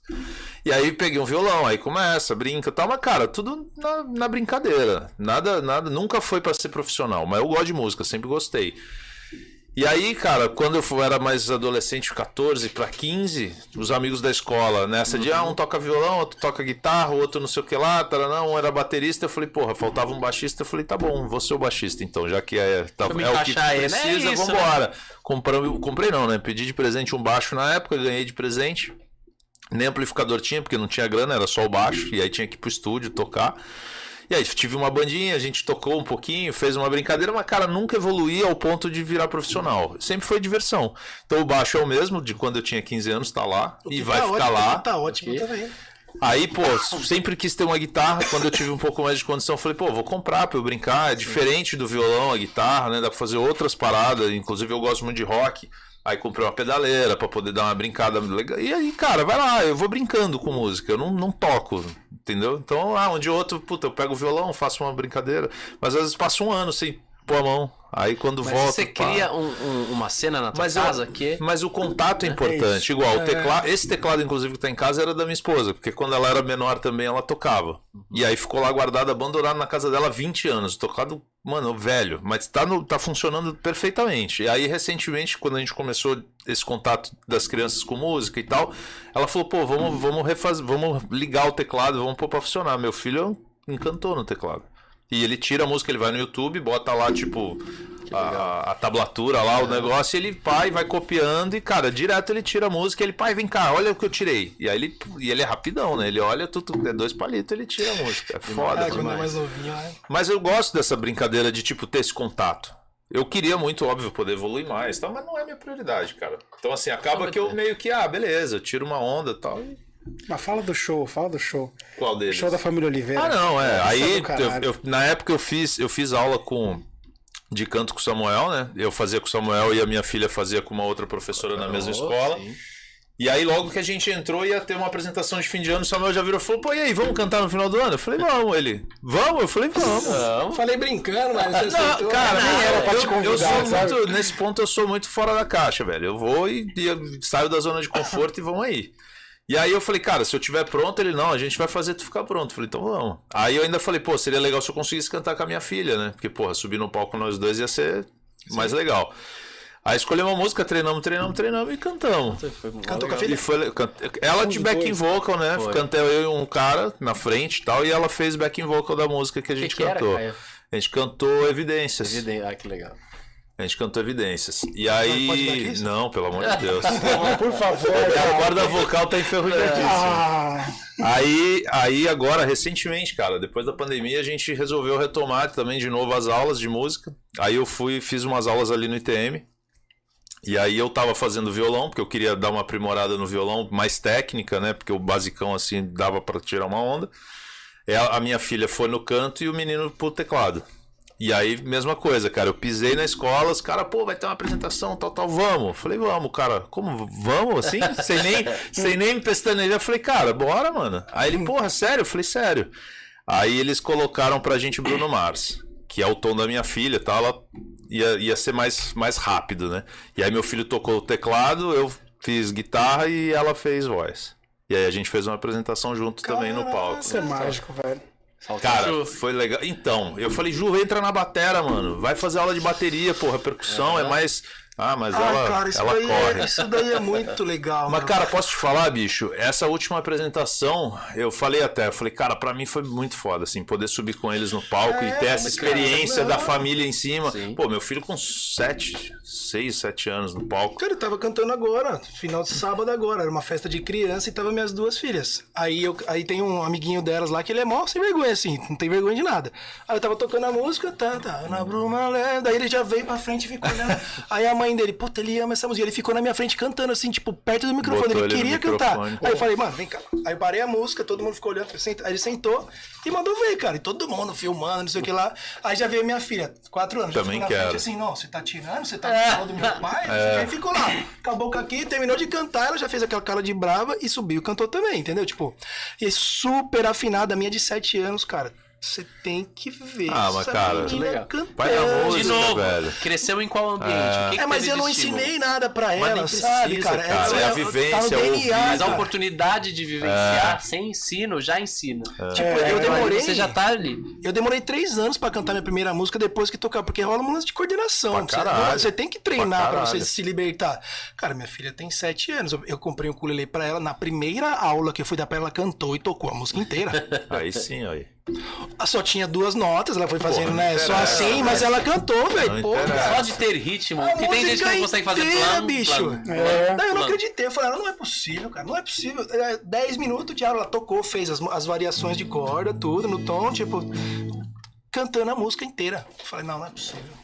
Não é possível. É, eu gosto, cara. Eu queria, eu queria poder dar mais atenção pra esse, pra esse lado musical, assim, mas por diversão mesmo, não por nada de. Eu tinha que não, ter não- isso na escola, Não cara. quero ganhar dinheiro com isso, não é meu intuito mesmo, mas, mas eu gosto.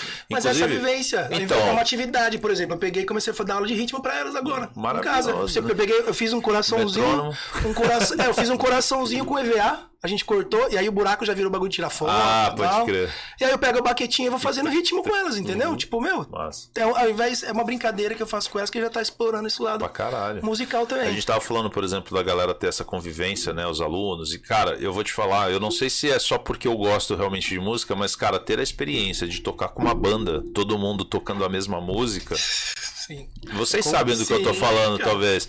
É uma experiência, cara, única, mano. E tem uma galera que não vivencia isso, às vezes, só porque, ah, não quero. Mas, cara, o dia que o cara tá lá, é, porra, é muito legal, Fazer isso cara. com seus filhos é. Porra, Mas eu- aí, né? não, então, o dia que, cara, o dia que eu- a gente falou vai, cara, eu fiquei nervoso pra caralho, imagina, porra, eu tava subindo com os dois, minha filha no vocal na frente, sozinha, mano, ela na hora tremeu na base, até então ela tava, não, tá, Vamos, vamos, tô chegar de na hora e- tô de boa, tô de boa, eu falei, mano, e eu lá, cara, me cagando, eu falei, puta que pariu, medo do caralho de errar e tal, beleza, ensaiando e tal, e ela, não, tô de boa. A hora que ela pisou no palco, velho, que ela Sentiu olhou o bagulho cheio, todo mundo olhando, ela deu uma tremida. Ela, pai, não quero. Eu falei, não, já estamos aqui, Agora você vai.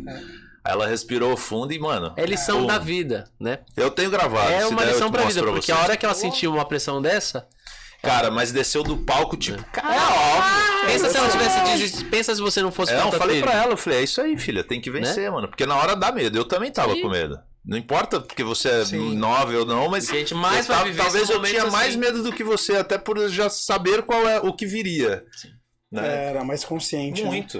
Mas eu vou te falar que eu vi isso pelo story e foi emocionante, cara. É, legal então eu imagino demais, você sendo Cara, vou te falar- vendo aquela porra. Posso te assim, falar que até hoje, de vez em quando eu tô num dia meio zoado assim, eu pego, abro o vídeo do dia, ponho, aí dá, me, é, porra, É me dá um bagulho, uma eu falo, cara, foi bom Ah, pra a caralho, tá ligado? ocitocina vem na hora. E eu falo isso pra ela direto. Vira e mexe, a gente tá no carro junto, trocando ideia. Falo, porra, vamos, vamos reassistir o dia que a gente tocou? Vamos. E, cara, a gente assiste o bagulho. É.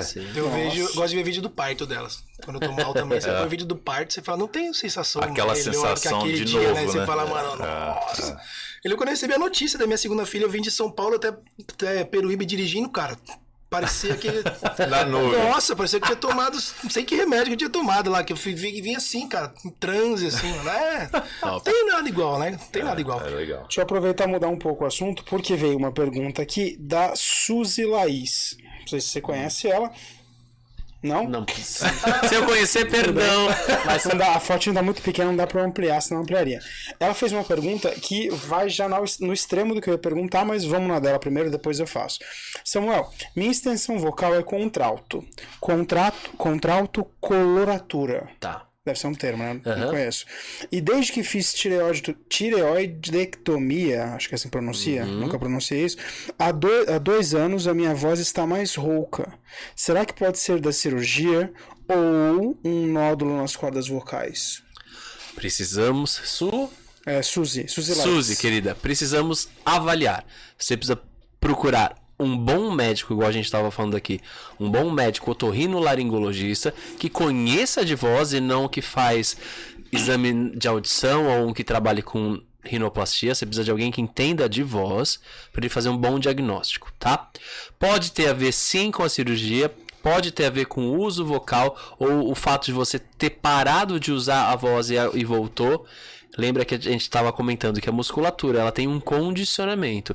Pode ser inflamação, alguma coisa do, que a gente também tem que entender. Tem as rinites, as sinusites, as inflamações de garganta. Tudo isso a gente tem que estar atento e administrando, tá? Meu maior conselho para você, procure primeiro um médico, que é a pessoa habilitada a colocar uma câmerazinha lá de fibra ótica para visualizar suas pregas vocais e fazer um bom diagnóstico, tá bom? Tem um conselho melhor, Suzy. Você vai no Helbor Offices. Lá você vai achar o, o- o escritório, o consultório do melhor casal.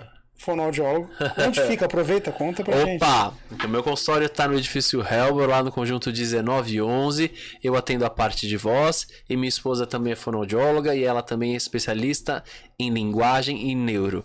Então ela consegue dar assistência para crianças típicas, as típicas, com síndromes e eu trabalho na parte vocal. Tá bom? Onde é que fica? Pra quem não conhece o Hellboy, Edifício Helbor na Avenida Conselheiro Nébias, 754, entre canal 4 e o canal 3. É a avenida que tá bem ali no meio, show. pertinho da praia. Então, Suzy já sabe, se você chegar Passa no lá, médico e depois vem fazer uma visita, a gente toma um café e eu vejo o seu exame e a gente Café lá é bom. pode programar. A gente programa a sua recuperação. Se você chegar lá inscrita no canal, é 50% de desconto. Na conta do meu que pode vir que eu dou um descontinho. É, ela já agradeceu. Obrigada. Que isso. É, aproveitando, é, você no começo falou, é, quando eu tava pigarreando, você Uhum. falou que isso dói muito. Quais são as coisas que mais. ah, eu ia falar danificam, mas não sei se é, chega nesse nível, mas. que vão prejudicar. Quais mais né? prejudicam a voz? Ó, sobre o pigarro. Pigarro é um ciclo vicioso. Aham. O pigarro é o que a gente tava falando que existe o atrito, que a gente bebe água, que faz pra facilitar essa, o pigarro é um raspar de uma na outra que raspa forte, sempre no mesmo lugar. O que, que a prega vocal faz pra se proteger? Começa a inchar. Opa, não vem aqui de novo não. Ela incha. Tá. Aí você vai lá, pô, piorou, faz mais forte. Aí raspa mais ainda. E vai nisso cada vez vai. A gente fala de. e- vai inchando a prega vocal. Você fica com aquela voz depois. Nossa, pigarrei o dia inteiro, agora eu tô com a voz pesada, Aham. tô cansado, precisa respirar mais. Então a gente evita isso. Tem estratégias como vibrar a língua, por exemplo. Ou dar uma mordidinha na ponta da língua engole, porque a língua puxa um pouquinho a laringe pra cima, aí ajuda a deglutir. A vai tirando, vai melhorando. Gargarejos ajudam. Algumas coisas que dá pra melhorar. Mas pigarro também tem a ver com alimentação, talvez um refluxo. Então tem que se analisar o caso, tá? Tá. Porque pode ser também um gotejamento que É, porque a sensação que dá parece que tem alguma coisa. que vai. Você é, fica tentando fica, forçar, né? Vira praticamente uma cola. Fica uma cola ali, a gente fica raspando, aí o muco fica mais espesso, aí a gente vai querer tirar mais e a gente faz tudo isso daqui para deixar esse muco bem lisinho, bem leve, Hum, para prega vocal não ter peso em cima dela, para ela vibrar, alongar, voltar sem muitas dificuldades. Legal. Então, quando a gente come uma bala, por exemplo, aquelas balinhas de iogurte, sabe que a baba fica toda grossa, um chocolate. é ruim por isso, porque a gente tá criando lá, espessando o muco. Tá. Tirando pegar alguma coisa que você vê as pessoas fazendo que não deveriam fazer, que prejudica a voz, Gritar. gritar. Gritar e falar muito grave, ou, por exemplo, homens. A gente quer, pra ficar mais machão, quer colocar a voz mais aqui, vou falar aqui, aqui você ganha. Mas a gente devia falar numa voz um pouco mais média. Pra estar justamente sempre alongando um pouco a prega vocal. Naturalmente, né? A voz vai tender do homem a ficar cada vez mais pesada, mais grave. Então, se eu vou prevenindo isso, sempre falando um pouco mais agudo, eu já estou trabalhando. Uma- Inconscientemente ali, se eu me acostumo a falar um meio tomzinho acima, um tom acima, esse alongamento já fica um pouquinho mais esticadinho. Então vai ajudando. Difícil, Do que pra ficar- mim, pelo menos. É, então. Por isso que é tão difícil chegar nos agudos, porque Sim. tá tão acostumado a só falar. É. Você não tem noção que vai sair daqui. Mas ele sai, daí ele vai indo, vai subindo, vai chegando Ah, eu lá lembro em quando a gente cima. fazia exercício, né, de, de subindo nota e tal, que vai... Ah, Mas vai- me ajuda aqui, porque ele já tem conhecimento de nota. Quando você fala meio tom acima, pro afegão médio Os- como eu, quer dizer pouco. O som, o som é uma frequência. Tá. E de frequência de nota para nota, do pro ré, existe uma frequência ali no meio dentro da nossa escala aqui. Então tem um- uma nota, a seguinte e tem uma no meio, que a gente Tá. chama de semitom. É a menor distância entre uma nota e outra, um semitom. Então a gente vai na escala, que vem do italiano, que é- quer dizer escada, é uma subidinha. Mas como é que a gente sobe isso na prática? Por exemplo, minha voz, meu tom de voz tá normal aqui. Pra pensar só no, no dia a dia, pensar em falar um pouco mais fino. Mas assim, então, por exemplo, isso, um você, pouquinho ó, assim. você já subiu a nota, já, já não Só tá naquela nota assim. aqui. Isso. Você pode Ah, falar um pouco. Só que cuidado também, porque se ficar muito agudo vai Fica ficar estranho. assim, então a é, gente sim. precisa achar dentro da- do que, né, o que mais combina, mas você também consegue. Quando a gente quer ser mais legal, ô, Caio, que a gente fala mais agudo. Então é só buscar essa região mais leve, que a gente não tá pesando a voz aqui, que não tá falando aqui, né? Ah, quase um arroto. que chama Vocal Fry. Esse som de. Ah, Ficar falando tudo por aqui, com essa crepitação na voz. Tentar falar um pouco mais leve, com a voz mais aberta, articulando. E com esse esticadinho aí da voz. A gente consegue. Repara como vai mudando o É som, né? engraçado, é engraçado que quando você dá uma subida no tom, fica até alegre, né? É. É. Aí cuidado, às vezes você quer dar uma notícia triste também tá. Ô, que sua mãe morreu. Tem que ter cuidado também. Mas fica tranquilo, que vai ser Que já vai ser cremada. Sacanagem. Então, saber usar a voz. Políticos a gente vê muito em época de, Fazendo De- treino disso. de, de treino. Pra saber usar os melhores recursos. Desde que eles escolhem a melhor cor da gravata, né? A, voz também. Um Impostar. baita de um- Tem profissionais que são mega especialistas. Jogadores de futebol. A gente tem uma profissional aqui na Baixada, chama Cida Coelho, uma fonoaudióloga. Ela é a bambambam bam, bam do media training aqui. Ela trabalha muito. Um beijo, Cida. Ah, preparou Neymar, preparou uma galera que no começo de carreira, que para aprender a falar melhor mesmo. O cara tem um potencial, mas a comunicação dele era, era uma barreira. Então precisa correr atrás disso para poder. Então, do mesmo jeito que eu trabalho com voz cantada, tem profissionais que trabalham nessa oratória, na vo- mas fonoaudiólogos que de- conhecem de, de comunicação a fundo. Que legal. Cida, Cida Coelho. Cida Coelho. Cida Coelho é uma Convidada- referência aqui. convidada já pra vir aqui Pode falar convidar ela. isso. A Cida, uma querida. Ah, foi fono da TV Tribuna por anos, foi professora aqui na faculdade. Massa. Que show Muito de bola. legal. velho. Show de bola. Bom, então para encerrar, até porque a gente já vai aqui batendo as duas horas de, de programa, ó como foi. Realmente Não, passou tem mais, tem Viu? mais. Viu? É, Falei. Rapidinho, Pra- Eu falei, se vocês aproveitar- tiverem com tempo, a gente conversa mais um pouco. Isso, mas para aproveitar uma, uma última palhinha assim que você considere essencial para quem entende conhecer o trabalho de Michael Matt, qual é a go-to song que Eu vou você tocar uma usa? música minha, né, pai? Claro. Pode. Não só uma, né? Tá entendendo? Deixa. É, Vai aquela, aquela, lá que eu escutei na live? Ou tem uma outra que é, ah, é o hit, é o single? Qual que você escutou na live? Bom, é uma nova, então, né? Tá bom, pode ser. Essa daqui não tem é nenhuma. Essa aqui não tem nenhuma plataforma. Samuel, Samuel disse que ganhou mais meia hora de bônus. Vamos, vamos. Faz o show inteiro, aproveita, faz o DVD. É que essa aqui, na verdade, é o seguinte: é, eu fiz ela, sei lá, tem um mês mais ou menos. E. Porque eu lancei um DVD agora. E aí são 11 músicas, a gente tem, tem um processo de, de marketing aí pra soltar uma por mês, pra ir mantendo o povo engajado e sempre ter material Aí você vai soltando. trazer uma nova que ainda não soltou. É, eu fiz, não né? tem lugar nenhum para as pessoas verem. Essa só só que. uma canja e depois você faz o hit do Ah, DVD. sim, é. Ah, sim, tranquilo. Não, cara, tranquilo. Ele tá produtor musical também, você não tá entendendo. E aí eu fiz assim, gravei no banheiro de casa lá e postei. E aí toda live que eu faço a galera pede. Legal. Eu falei, ah, gente, bom, beleza, já vai engajando aí, porque eu vou gravar ela só pro ano que vem, porque não tem espaço pra eu gravar ela agora, sabe? Mas enfim, já que ele curtiu aí também, tá vendo? Curtiu É também. boa, é boa, a música é hit.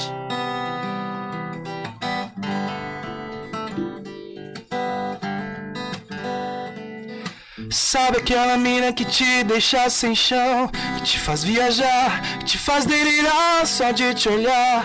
Como é que eu vou fazer pra respirar? Se ela me tira o ar, é. Se ela me tira o ar, é.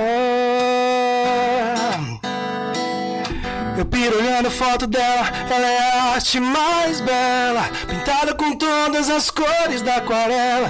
Como é que eu vou fazer pra não sonhar com o sorriso dela? É,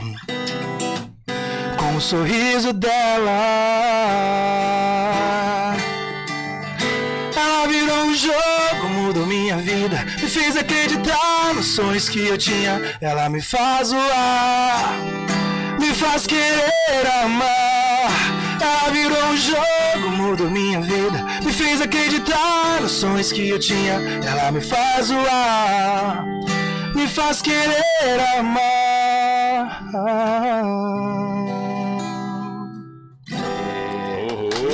É? É. Boa, meu. Essa é a que ele gostou, que ele se apaixonou. É isso. Eu, eu fiz aí pro. Eu fiz aí. Uma, uma paixão relâmpago que aconteceu aí.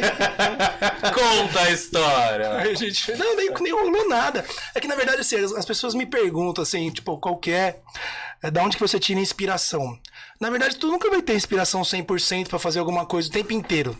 Mas assim, você fala, pô, tô, tô com uma vontade de compor, veio uma inspiração, você vai pegar aquele pontinho E e, vai, vai utilizar ele pra lapidando. fazer, entendeu?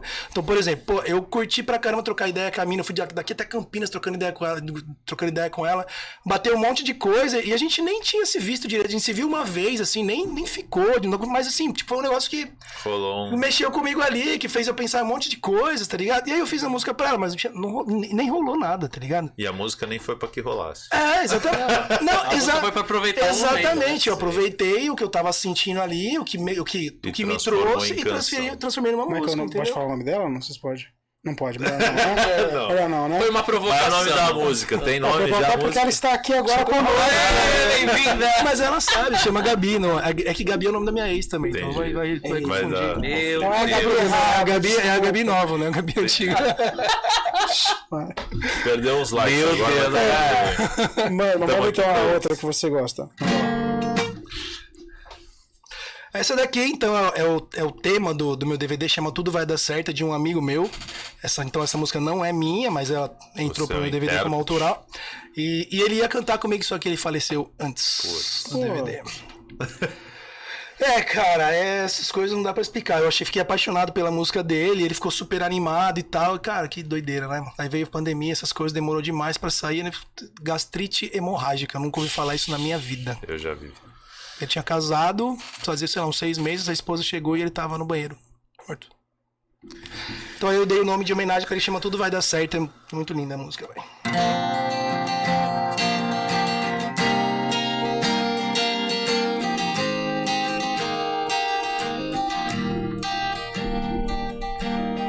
Como é bom poder ouvir a tua voz, te ligar, sentir, ouvir, falar de nós, nossos planos pro futuro e como vai ser. Se sentir seguro só por te ouvir dizer, tudo, tudo, tudo vai dar certo. Corre atrás que eu estarei por perto, eu te guiando, dando direção, mostrando o caminho, te levando pela mão. Tudo, tudo, tudo vai dar certo. Basta manter os olhos sempre abertos, eu te guiando, dando direção, porque as chances vão chegar. Abra seu coração, abra seu coração, porque as chances vão chegar.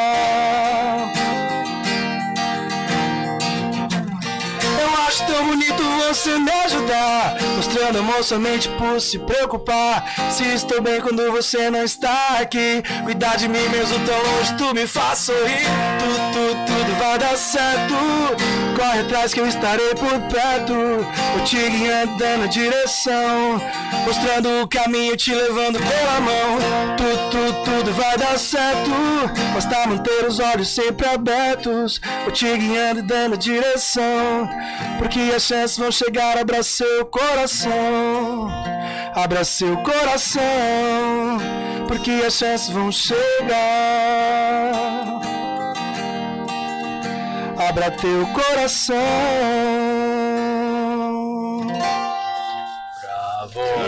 Linda. Bonita, né? Que linda. Demais. Bonita mesmo.